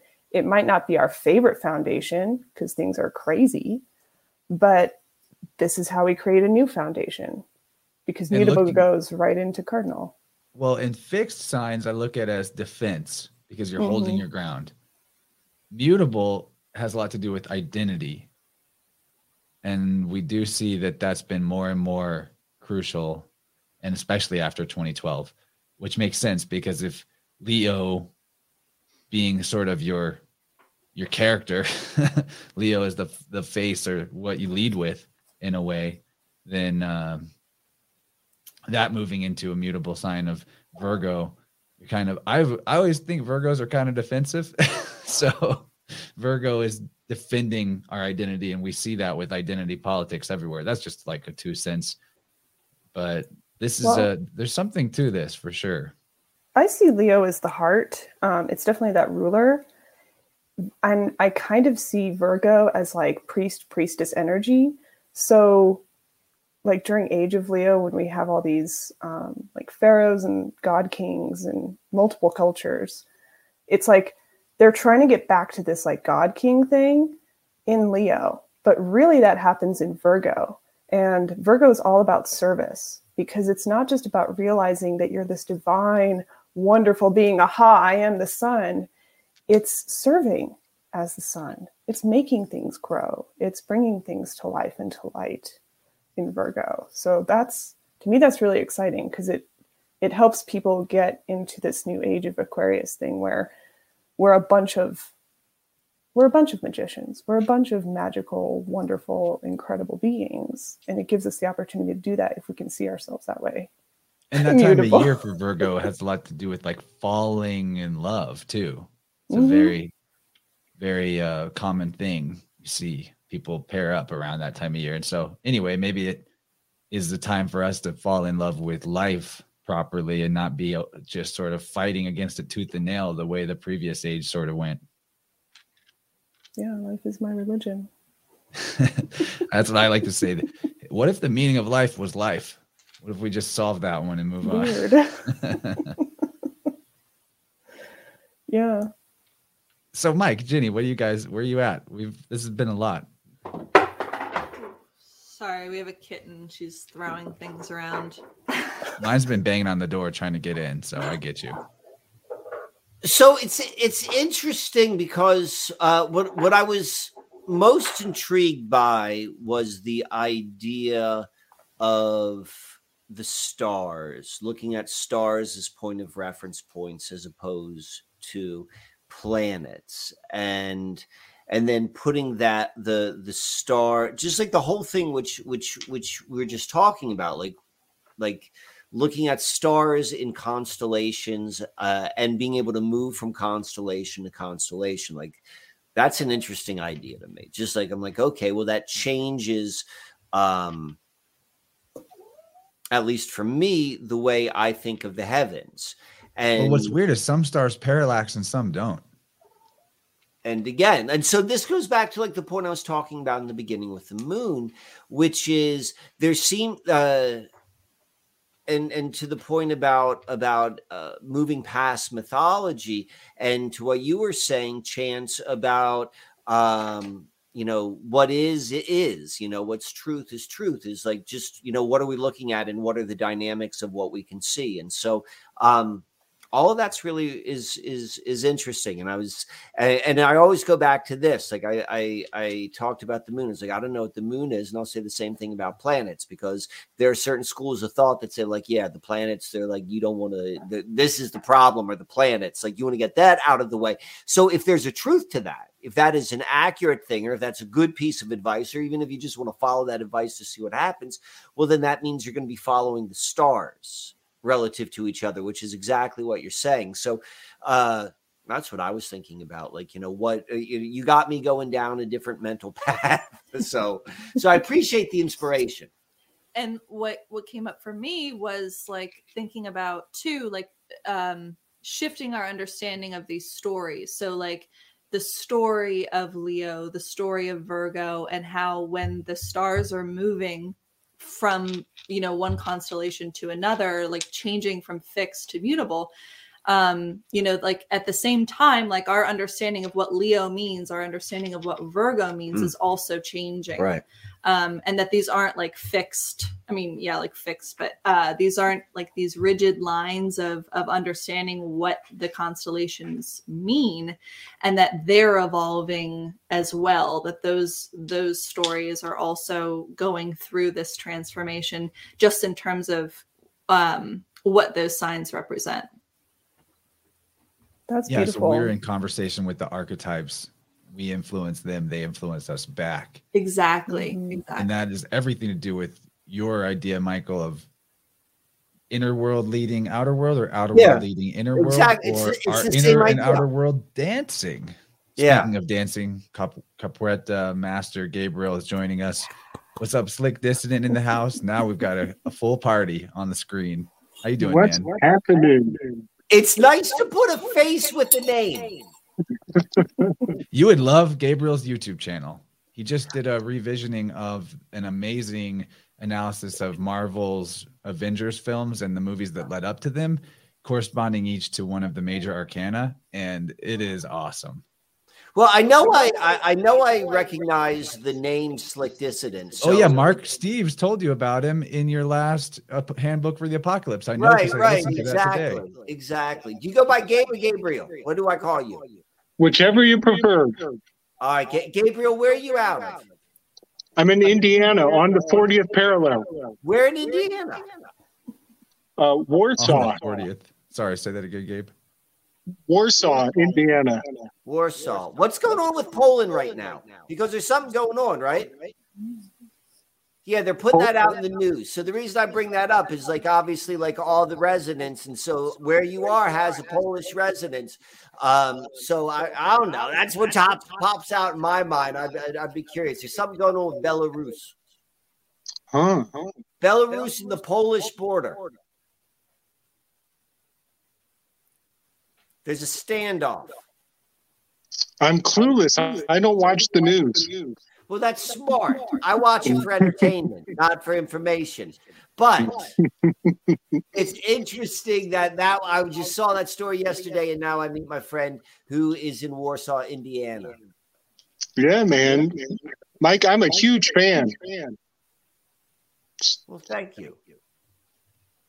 Is And my this is uh, Jenny over here, Jenny. This is Gabriel. I don't know if you met Rachel. Obviously, you know Chance.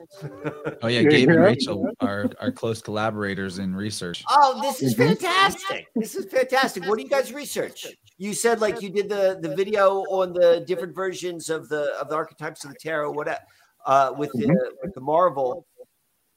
yeah. What are some of the things that you've gotten up to that have made your way made their way onto your channel, Gabe? Tell us about that. Uh, well, essentially, uh, I've been focusing primarily on the major arcana. And I found so many things just in that layer that I'm a little afraid to get into the minor arcana. I, Uh, because Jenny and I would like to talk the language of tarot. Can you share with us just one thing? I know you've done all this sort of, but if there's one thing which you just want to just want to share with us, which your research has unfolded, I know we'd both be fascinated. Yeah. Well, one thing I'm starting to believe is that the the major arcana represents royalty, and those who are unique or genetically superior, if you will, and that the minor arcana may represent um, the numbered people, the mundane, the worldly. What do you think about that? Walk me through how you got there. Like what was like what was your your journey to that? Um, Like how did Hmm. you figure that out? Well, I the, could I'll go just say many- the minor characters do have they tend to look like workers or you know peasants. Okay. Okay. hmm That's a great. That's a big part of it. Um, The royal Man. cards could be the royals, and the major arcana could be like the gods, so to speak, too. Another way Yes. to look at it. Three levels. yes. Okay, I'm gonna go. I'm gonna go in real deep and real crazy. Uh, how's my sound? You're good. Okay. Okay. So it involves a, a little bit of um, gematria, Okay. Okay. and so if you take AD of, and if you take AD, you get a one and a four. If you take AM, you get a one and a four. So Adam is a one four one four. If you take Eve, EVE, you get a one four. If you take Snake, you get a one four. So this is one four four times gives you the 56 cards of the minor arcana. And Adam, Eve, and the snake were all cast out of the garden and sent into the mundane. And so, So, I, so that's what the, the the minor is. The minor are all of those that were sent down, and it's encoded in these, uh, and that's what the three fourteens. And they're You at the got it. mercy of the wheel of fortune. You're gonna go there next, right? I hope. you got The it, the wheel of 14. Wheel of 14. Or four ten. I- Is that the number of Wheel of Fortune. For, no, it's ten. But when you say fortune, you're also saying four ten. Right, And right, four yeah. ten is fourteen. Yes. yes. And I believe the way that I set up my uh, major arcana, the Wheel of Fortune is on the equinox on the right hand side as though it were the gate, the, eastern gate of the Garden of Eden, and that is where they were cast out. That's where the minor arcana filled out of the garden. And there's the four royal stars, or what they previously were housed in, anyway. Not anymore.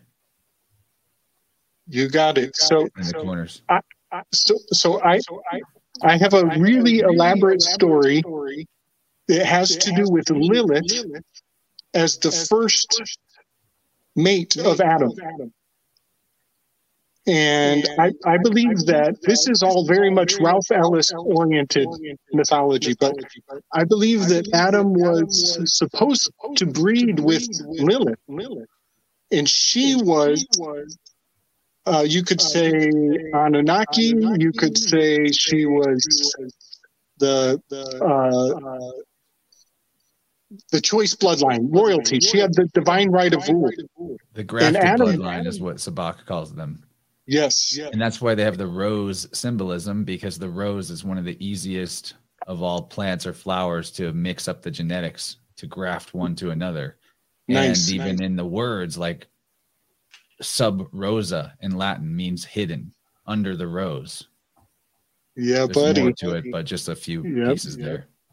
And and you, I think Mike, I think you brought this forward that lily, the lily flower, is um is the Mayflower. That the Mayflower is the lily flower, and so technically the Masons might be exalting the royal bloodline of Lilith. And that Adam and Eve, according to Ralph Ellis here, Adam and Eve were cast out and uh, may have gone to Scotland and started the uh, Scottish Rite Freemasonry, and their daughter Scota may be the queen of the Scots. And so I know I'm going all over the place. I'm sorry, my, my audio is a little messy here. But essentially, I think that the story of Genesis takes place in Egypt, and Adam, who may have been Akhenaten, was supposed to mate with a royal, uh, uh, we'll just say an alien bloodline, a gifted bloodline. And he ended up falling in love with somebody he was not supposed to mate with, and they were cast out for it. And they uh, went out into the world and started a, a new mundane bloodline. Where do we fit in? Well, uh, uh, that's a great question. Uh, I think we'd have to talk to the Vatican and the um, and the Mormons to uh, to find out where our birth records kind of put everybody in their place. So, according to some sovereign uh, information, the birth certificate with your feet, some believe that if your right foot is forward, then you are of the mundane. You are not of the elite bloodline. And if your left foot is forward on your birth certificate, then you might be royalty. And the value of your, your birth certificate may be higher. Does that tie into blood type too, Gabe? Yeah, I was gonna ask about like Rh negative.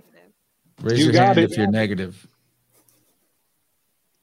I don't know. I think I'm positive. I don't know. I don't know.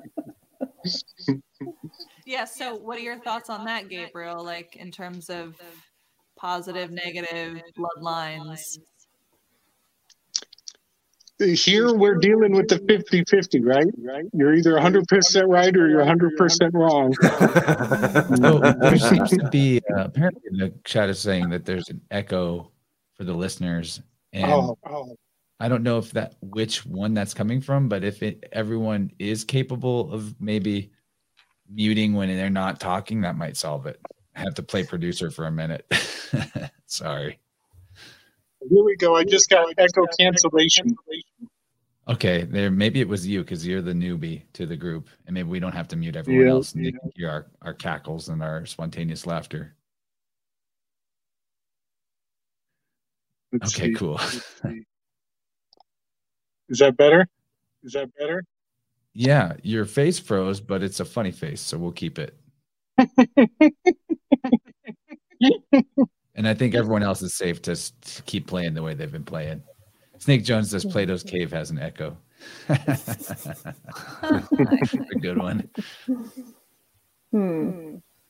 Yeah, wow. Interesting place to go. And I'm sure that a lot of what Gabriel is sussing out, sussing, is from the work that you and Ross Bin collaborate on. I know that I personally found the Ballin' in America series to fit very nicely with the America is Egypt hypothesis. Yeah, yeah, yeah, yeah. Where's that I don't know. We can't hear it. They say it's on the listener's end. I But- can hear it. We got the echo. I can hear it. Oh, crazy. Well, maybe it's Gabe. I can't hear it. Why would it be that I can't hear it? I'm the one that needs to hear it.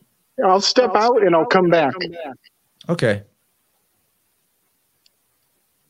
All right. So, anyway, we haven't heard from Rachel for a minute. We'll kick it to you in our panel discussion.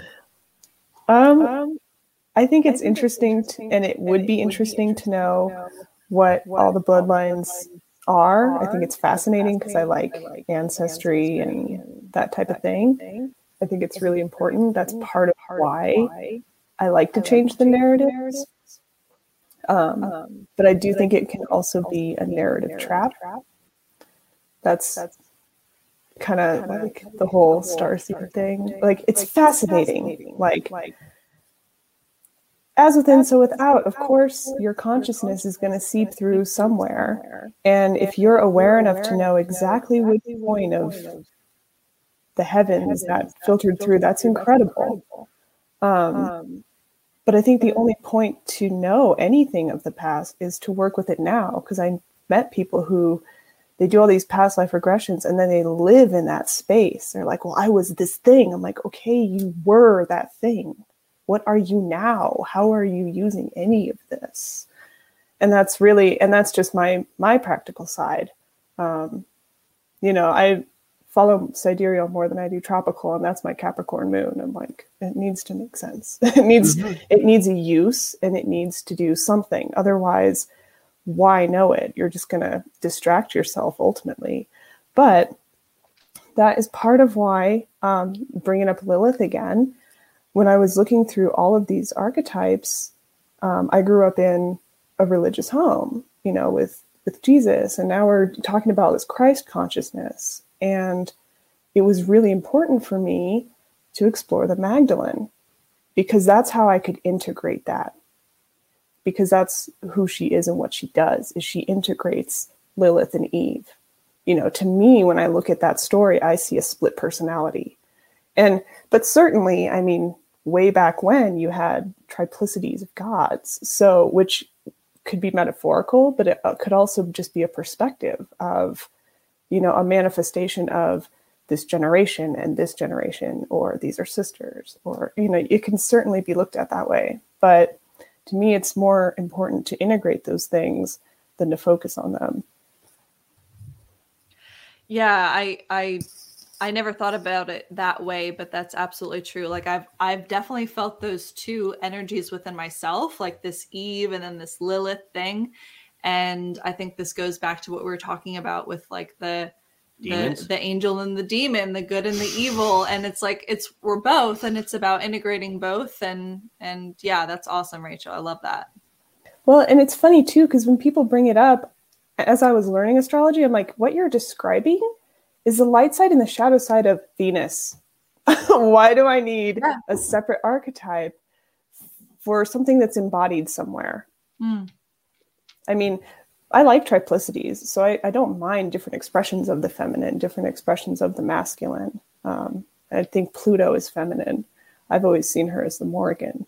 So, you know, it's, you know, just these different ideas, but and how you want to identify with them and recognizing where that can be fun and where that can be maybe a little toxic.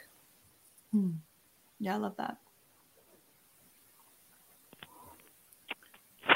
Is this better? Yes. Nice. Man, I this is awesome. I'm so glad I get to talk to you, Mike. so we got like a couple we got a couple more minutes left. Are there any final questions or mm-hmm. thoughts or things you want to discuss? Yeah, questions for Mike and Jenny. Um, uh, I'm gonna maybe keep it going a little past the the uh, end time, but you guys can dip. I have a couple of things I want to play out of the Telegram channel, but the group channel. I asked Kaylee to give us an a voicemail ad of uh for her astrology services because I want more people to check her out. She's been my personal astrologer for a while. So that'll be a couple of minutes and I might share a couple other memes and things out of the group just so we don't, you know, leave no man behind, but you guys definitely are any of the uh, four of you are free to get in and out at whatever point. I, d- I do want to know if there are any specific loose ends that you guys want to get back to Michael or Jenny. And then if not, then we could see if Gabe or Rachel have a specific question for you. I've got one loose end which I'd like to tie up. Okay. But it was the one that you began. Do you want me to finish it? If you want to introduce, you don't. Do you don't even know what I'm talking about? Starkwill. Oh, she knows. guys are so synced. So, so, the starboard. So so we're talking about astrology, yeah. and we talked a little bit about this with with Rachel. Was you know just with mine and Jenny's own journey with with following the heavens is moving more and more away from from mythology, um, to go back to what is the real but then also probably it's going to circle back into it and like look at it but that's where we are right now and what's been a very very big uh, tool. Like this wasn't like a this wasn't a plan. We didn't put down in our 2021 New Year's resolution like let's create like a new way of doing astrology. Like this is just what naturally happened. And what was the driver behind that was the use of the starboard. And what the starboard is is just like a artistic but material representation of the zodiac. And so we put stones on there we move it and like it just it, it creates like a, a, just a point of reference and consciousness and all this sort of stuff. But the problem with it or, or one of the issues with the the starboard is like it's big. It's big and like we we bring it to places like when it's appropriate but it's it's the the big disc is 36 inches in diameter and it's like an it's uh three quarters of an inch thick and it's heavy and it's like and so we've talked a, and it's like a ceremonial piece you know and it feels it always feels a little bit like I don't know, like we shouldn't be taking it like out. Like in a lot of ways, like I we love to bring it, but it's also like ah, like bringing it in the car, and I don't know. Sorry, it's like, like bringing the dog or the kids. Did you pick like, 36 inches on purpose? Because that's a significant number for the circle. So I often, I often surrender to the natural um, path of least resistance which life offers. And when the idea popped in my head to build the starboard, um, I was thinking, I'm like, damn, I'm gonna have to go to like Home Depot, and I know like they do like straight cuts, but are they gonna do a hmm. circular cut for me? And do I gotta ha- buy this entire like like sheet of plywood. Like this is what was going through in my mind because I don't got any saws. But when I get to Home Depot, I and so this is what I wanted. I knew I wanted to make two discs, and I knew I wanted them to be in go, in the the phi relate the phi ratio or the golden ratio to one another. And so I knew that the diameters would be in that. So when I go to to to Lowe's or Home Depot, I don't remember which one it was. They had these like do it yourself wooden tabletops for people want to build their own tabletops, which were perfect circles. And it had two different sizes and they happened to be in phi relationship with one another. And so that's how I got to the 36. That's the bigger one. So it's actually like if you want to know what the substructure of the starboard is, it's like a it's a Lowe's like do it yourself uh uh, uh, tabletop, but it was coated with sand and, and, and volcanic ash. But, but to the point of the story and where we're going with this and the loose end, which we want to finish was, so we've had this like big, like personal sort of thing and it's heavy and all this sort of stuff. And we don't want to travel with it. And we've talked about like maybe something creating something new. So fast forward or something which is also more portable, fast forward to the star quilt Yes. So I'm creating a star quilt. You're replicating it in a quilt form. Yes. So. And so that whole process. Mm-hmm.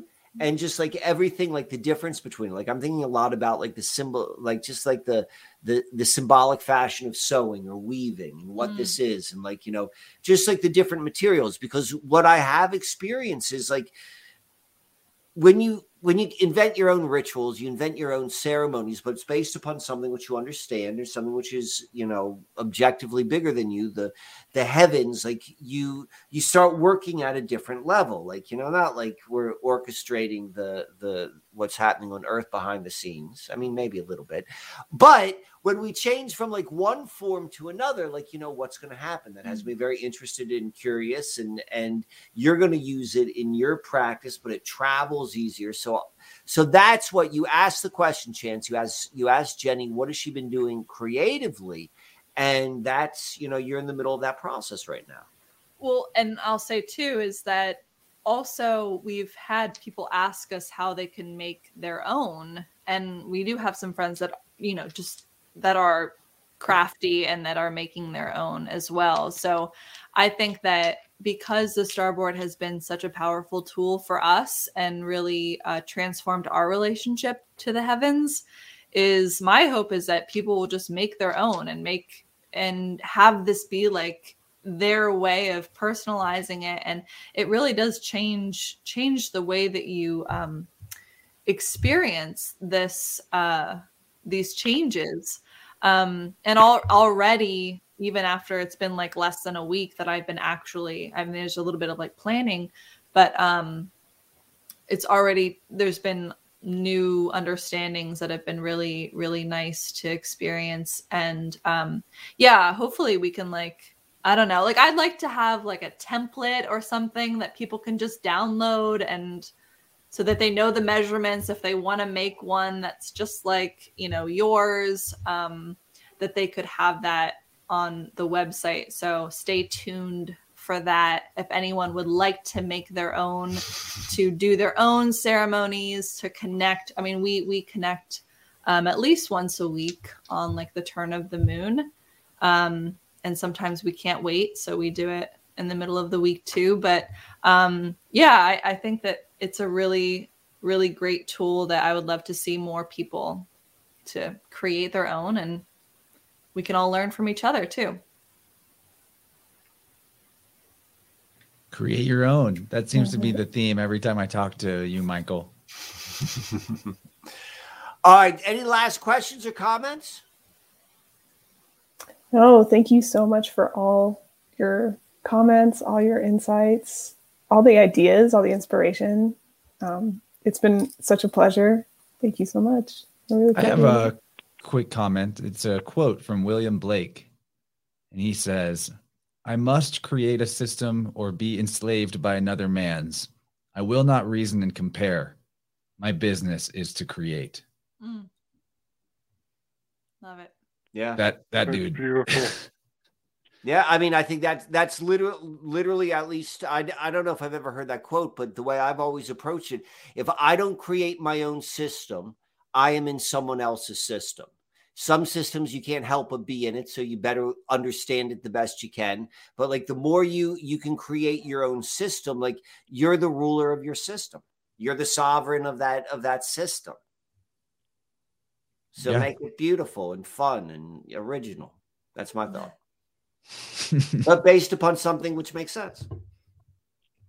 So good. Well, I'm going to keep nice. this train it's been great to meet longer. you, Mike and Jenny. Likewise. Yeah, I, I really want to learn more about your your tarot and breakdown and analysis. That sounds fascinating. And Rachel, thank you for for coming on and and I appreciate everything that you shared too. I feel like I learned a lot from from both of you and you too, Chance. So thanks so much. oh, thanks.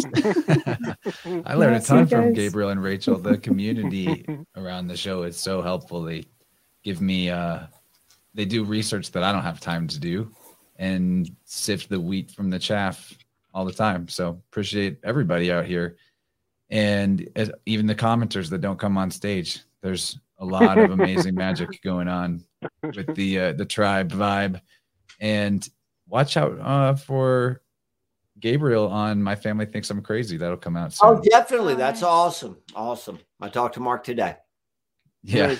He's a good kid. we got to get him out here too. But Mike, Jenny, if you guys want to drop, definitely feel feel good about it. Uh, I'm going to play a couple things out of the the voicemail line before I wrap up. Excellent. Thank you for having us, and I hope to come back on some other time. Yeah, thanks. Oh yeah, for sure. And Jenny, I want to get you on an Innerverse, so we'll be in yeah. touch. You got to get Jenny in and go hear her stuff. You're gonna like that. Not have me like blah blah blah. we will. We will. We'll do that too. All right. See you guys. See you. All right, and then there were two. So uh, I'm gonna play. I asked Kyleigh to send us this voicemail today because I want everyone to be real clear that she's providing Astro services. So if you all have a few minutes to listen to her pitch, I haven't listened to it yet, but I'm sure it'll be good. She's been a very helpful character for me in my journey learning about my chart. So I'm going to play this and we can sit back and and type into the comments and hang out.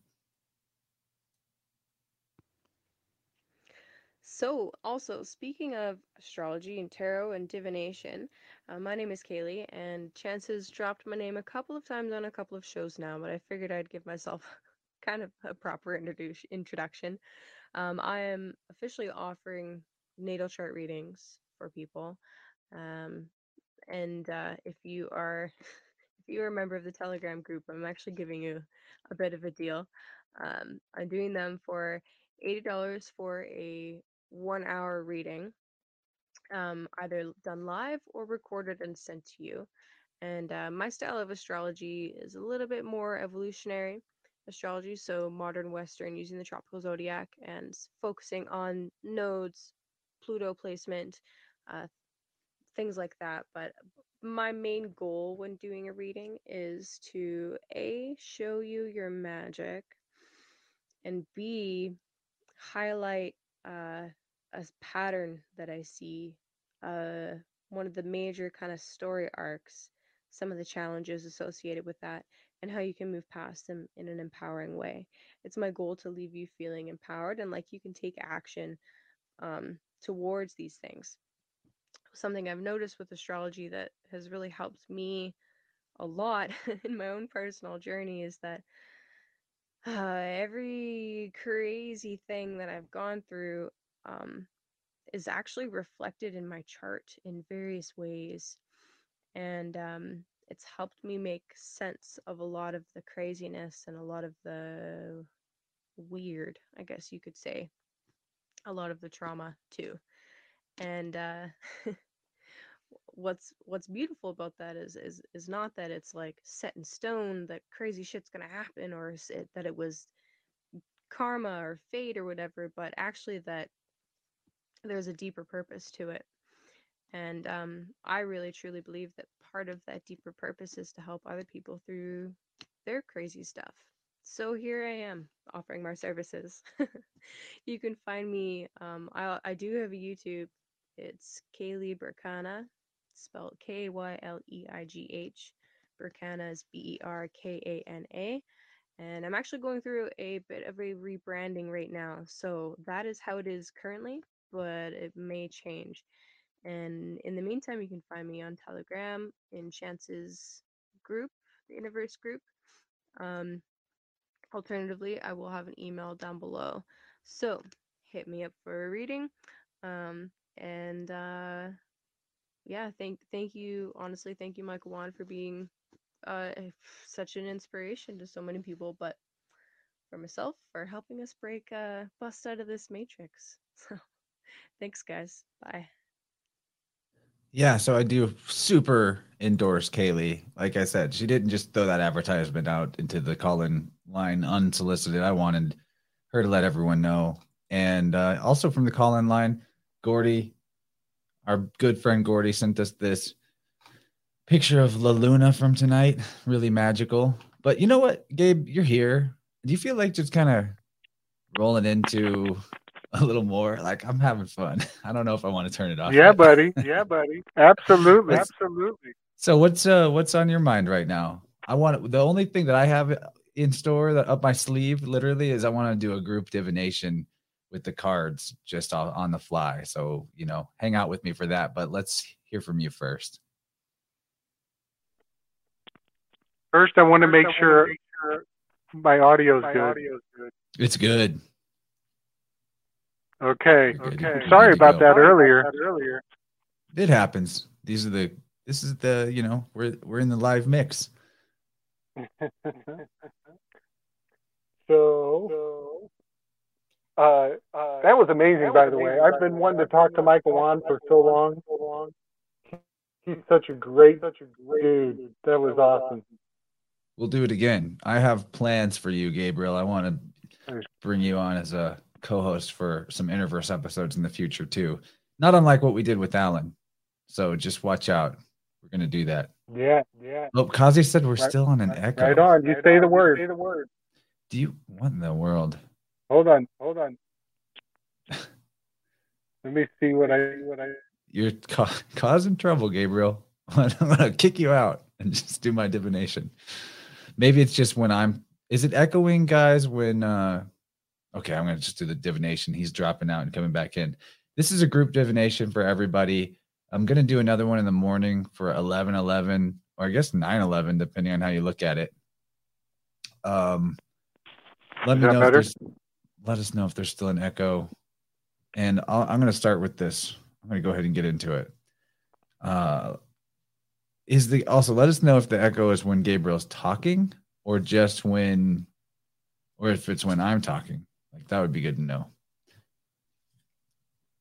But anyway, let's let's look into the the energy for everybody right now that's in the stream, the group. We're gonna tap into the universal flow state here and ask the oracle, the universal oracle, what's up through the I Ching and the tarot. I like to mix those two systems, the bring the east and the west together. The chat's asking you to say something, so we'll know if you've got the echo, buddy, and they'll tell us. testes. Testes. Testes, testicles. Say more like a whole sentence. No, they have a Uh, Pete and repeat were on a boat. Pete fell off, and who was left? Is oh yeah, me and yeah, there's an echo. okay, so all right, everybody, everybody listening, this is for you. A card for you, and the card is says no echo now. Alan says that's good. All right, so the first card is oppression. All right, this is one of the tough ones. We're going to talk about this uh, oppression comes from the dynamic of the joyous over the abyssal, which seems like a very opposite thing. But what it is, is you're supporting the multiplicity of perspectives or the the uh, multiple incarnations of life force energy with your unconscious, the deep waters of yourself. So that the reason why this is an oppression energy is because it's the super ego psychologically. It is the voice of the crowd that is in your head, but you don't even realize where it's coming from and you think it's you. So the idea of oppression, you have this picture of this being surrounded by shadows, holding and guarding their own light. This is a very easy feeling to slip into, especially at this time of the sky clock where we're losing light. We just got those amazing saviors of the daylight rolled us back an hour, right? So, um, oppression, though, what we need to know about it is that it's all internal. There is no external oppression, and we're going to look at the way that this goes from uh, with another card. But we're going to start. We're going to put sandwich in the middle some tarot cards for this divination. So, what we're dealing with right now is how to view and how to move past and through the psychological dynamic of oppression, which it seems like a scary or a bad card, but what the truth is, is that this is one of the best obstacles that we can face and the best shadows that we can integrate or strongest for us. Perfect. Okay, so here is the Five of Cups. All right. This is where the person seems upset because they've spilled three cups, but standing behind them, they still have two full cups. they're guarding what what resources they have left of the feeling, but they're feeling depleted, feeling lost. So now we've got a, a really strong synergetic, synergetic, synergistic match between oppression and five of cups. This is not an accident. And we're being asked to really think about the water energy in this read because the supporting element for oppression is the water. How is our water programmed? You know, why is this person feeling so upset about the spilled cups when they still have two? Our water is programmed with our perspective and the story that we put onto it. Um, so anxiety, even when we think about the feeling in our body of anxiety, is it really anxiety or is it anticipation, excitement, heightened energy that we've interpreted as anxiety, as displeasurable, as bad? Or is it just off balance energy that is trying to clue you in to something that needs grounding? Is it really anxiety with this psychological dictionary definition attached to it? So the key here, I think, that we might see going forward is uh, relating to this idea of story. So we're going to do another card from the tarot before we get into the. Snake says he felt some serious, intense anxiety this evening when he returned from hunting. I peered into the unknown and it startled me a bit. Yeah, that's good. Yeah, I know what it's like to dip your toes into the unknown for a minute, the infinite. The infinite's big. It is scary. It is the the infinite multiplicity of possibilities. It's like you don't know what's going to happen. It's easy to feel oppression whenever you dip your toes into the larger reality if you interpret it as such because the larger reality is about surrendering the belief that we have some sort of egoic control over over life and getting into the only thing we can control which is really perspective and our which is what creates our vibe. And we're going to flow through the changes that life force energy is moving through seasonally externally no matter what so are we riding down that river like we're on an inner tube or are we flailing and and drowning as we go or do we see where the cliff is coming up and there's a waterfall and we get out of the river and climb down the rocks gracefully or do we kicking and screaming crashing through the rocks below from a big fall so this is good. We're, we're transmuting the idea of oppression. And here we go Wheel of Fortune. Whoa. Wow. That's on point. It is on point. And Wheel of Fortune, what is that about? Well, what let's kick it to you, Gabe. What's your what's your read on the Wheel of Fortune as the the next card in the sequence? That's pretty amazing. So we kind of went into this with that 14, but we also, the W and the F of Wheel of Fortune in uh, ordinal, uh, reduced ordinal, that's a 56, a 5 and a 6. And, uh, you know, it's got those, the four corners, the four seasons, the four winds, um, and it also encodes that turning, that changing, the turning of seasons. You know, that rotas is written on the shield there. That's amazing that card came up twice in this in this episode. Right. And what is uh what is the turning of the wheel bring? It's a change of fortune, change. a change of fate. Change. Yeah, buddy. So it's a yep. very useful perspective to bring to the idea of oppression or the five of cups where there's a spill, recognizing that time is a great healer and eventually there will be renewal and transition.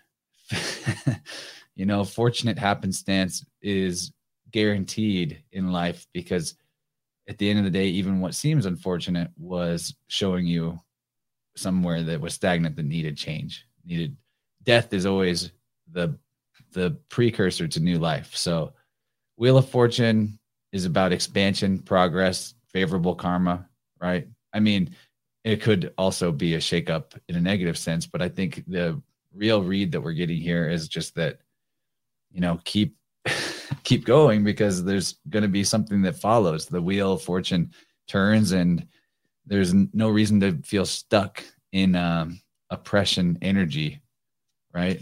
So we're gonna do Yep. one more Yep. card from the tarot to think about, you know, for fortune. What's the wheel turning to for us? I'm sure Gabe will return, maybe.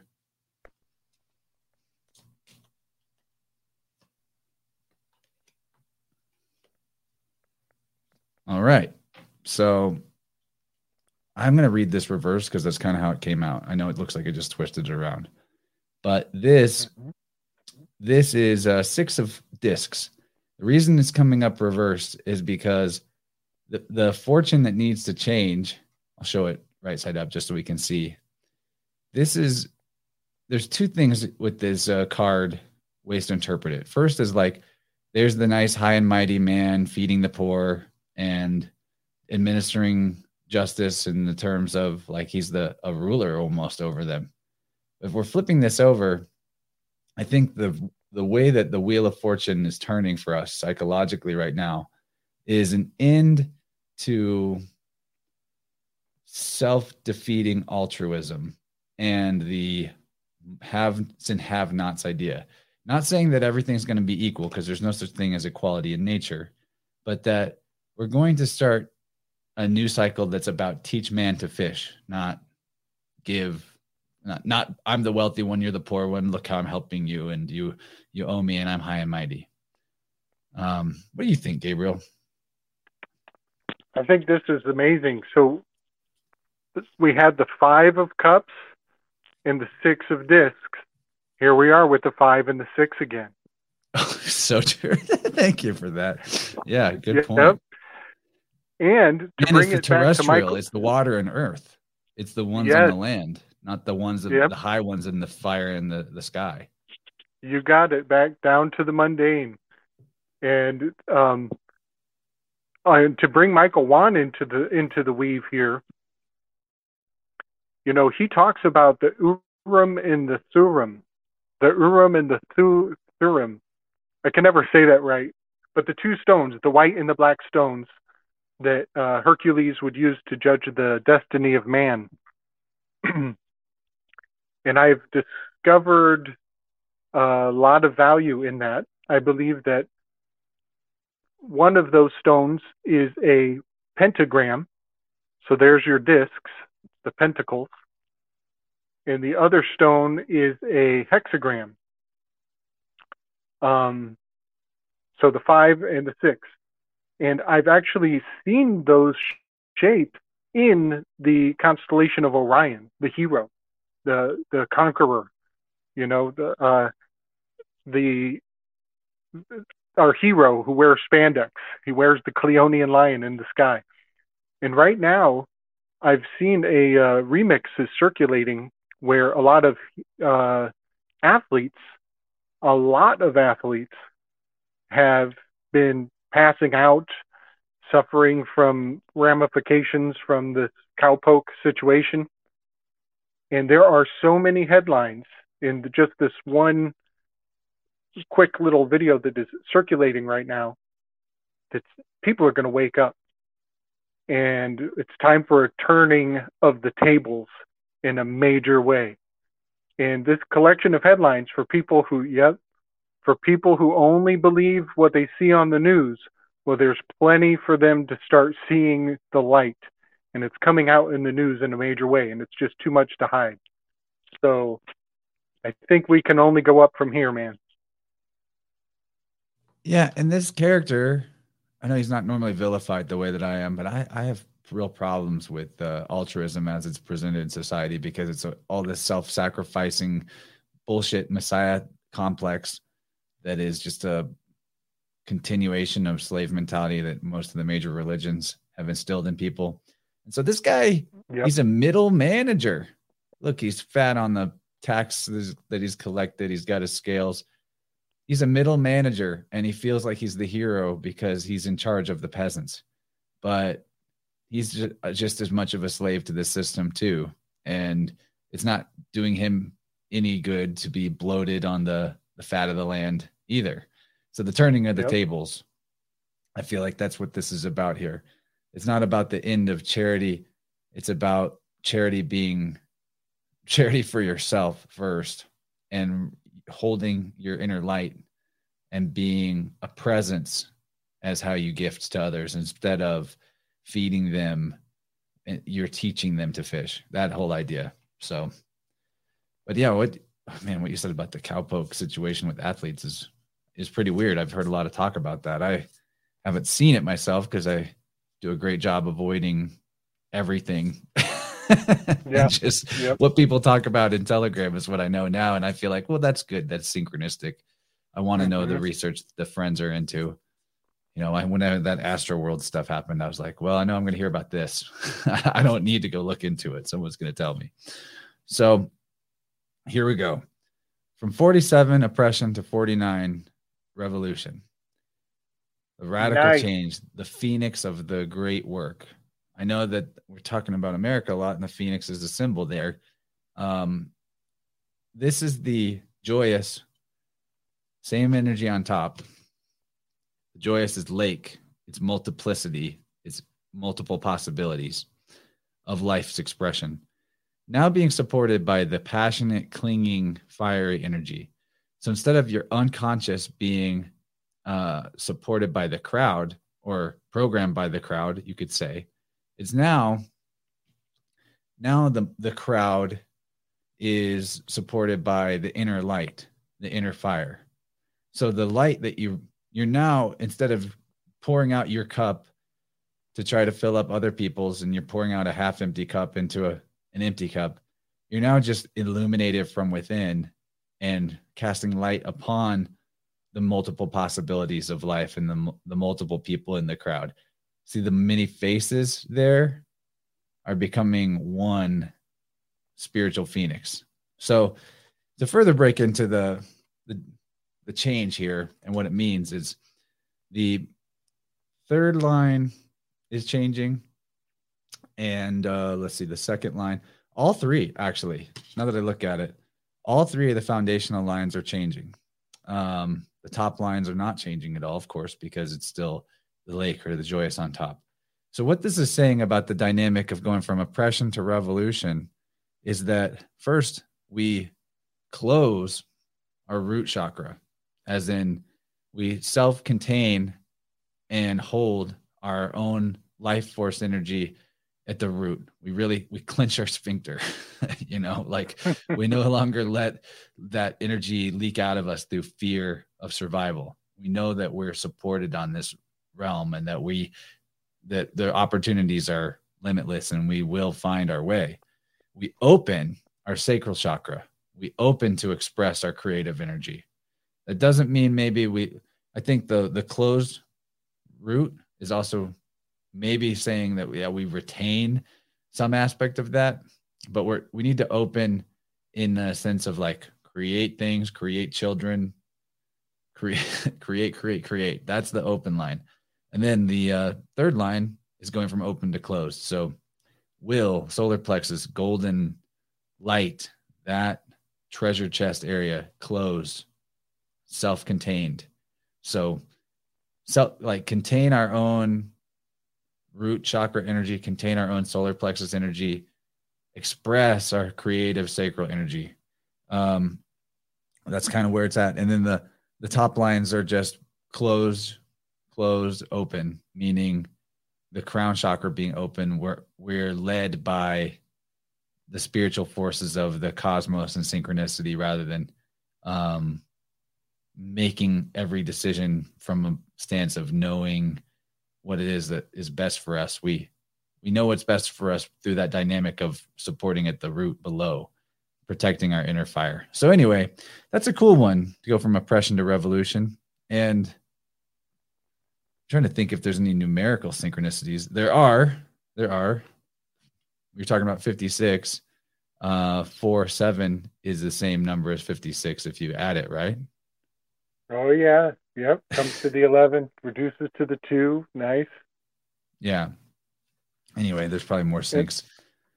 I wanted to do that little divination for us though, um, to help us with the idea of oppression energy and realize that it's the idea that we need to like do everything for everybody else and feed them our life force energy that's causing us to feel oppressed.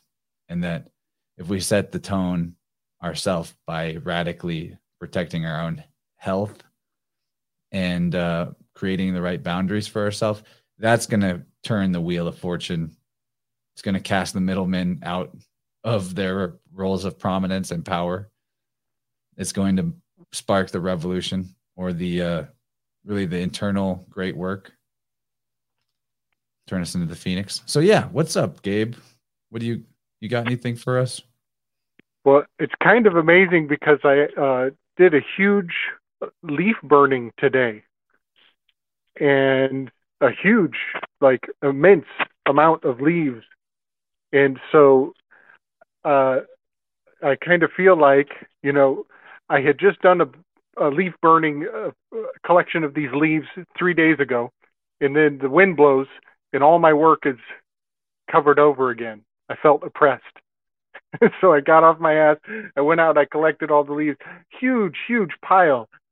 And so then I uh, put it all together, and I'm burning it in the fire pit. And I've got a cup full of gasoline, and I'm releasing the phoenix and uh, listening to a uh, presentation on about water and uh, about uh, the storing of trauma and the fact that we are water, we are memory, and uh, to honor our ability to self cleanse. And so it's just kind of amazing because this read that you're doing is like builds into my uh, entire experience there with the leaf burning today. Because at the end of this uh, little this little presentation on water, I was in tears. And I was thinking about, you know, the water of my eyes and the water in my nose. and I was literally having like a small little cleanse and uh, a little healing of trauma in that experience. So I just got to put that forward that your read was like uh, capturing the vision of what my experience of the, the day was today. So that's really powerful.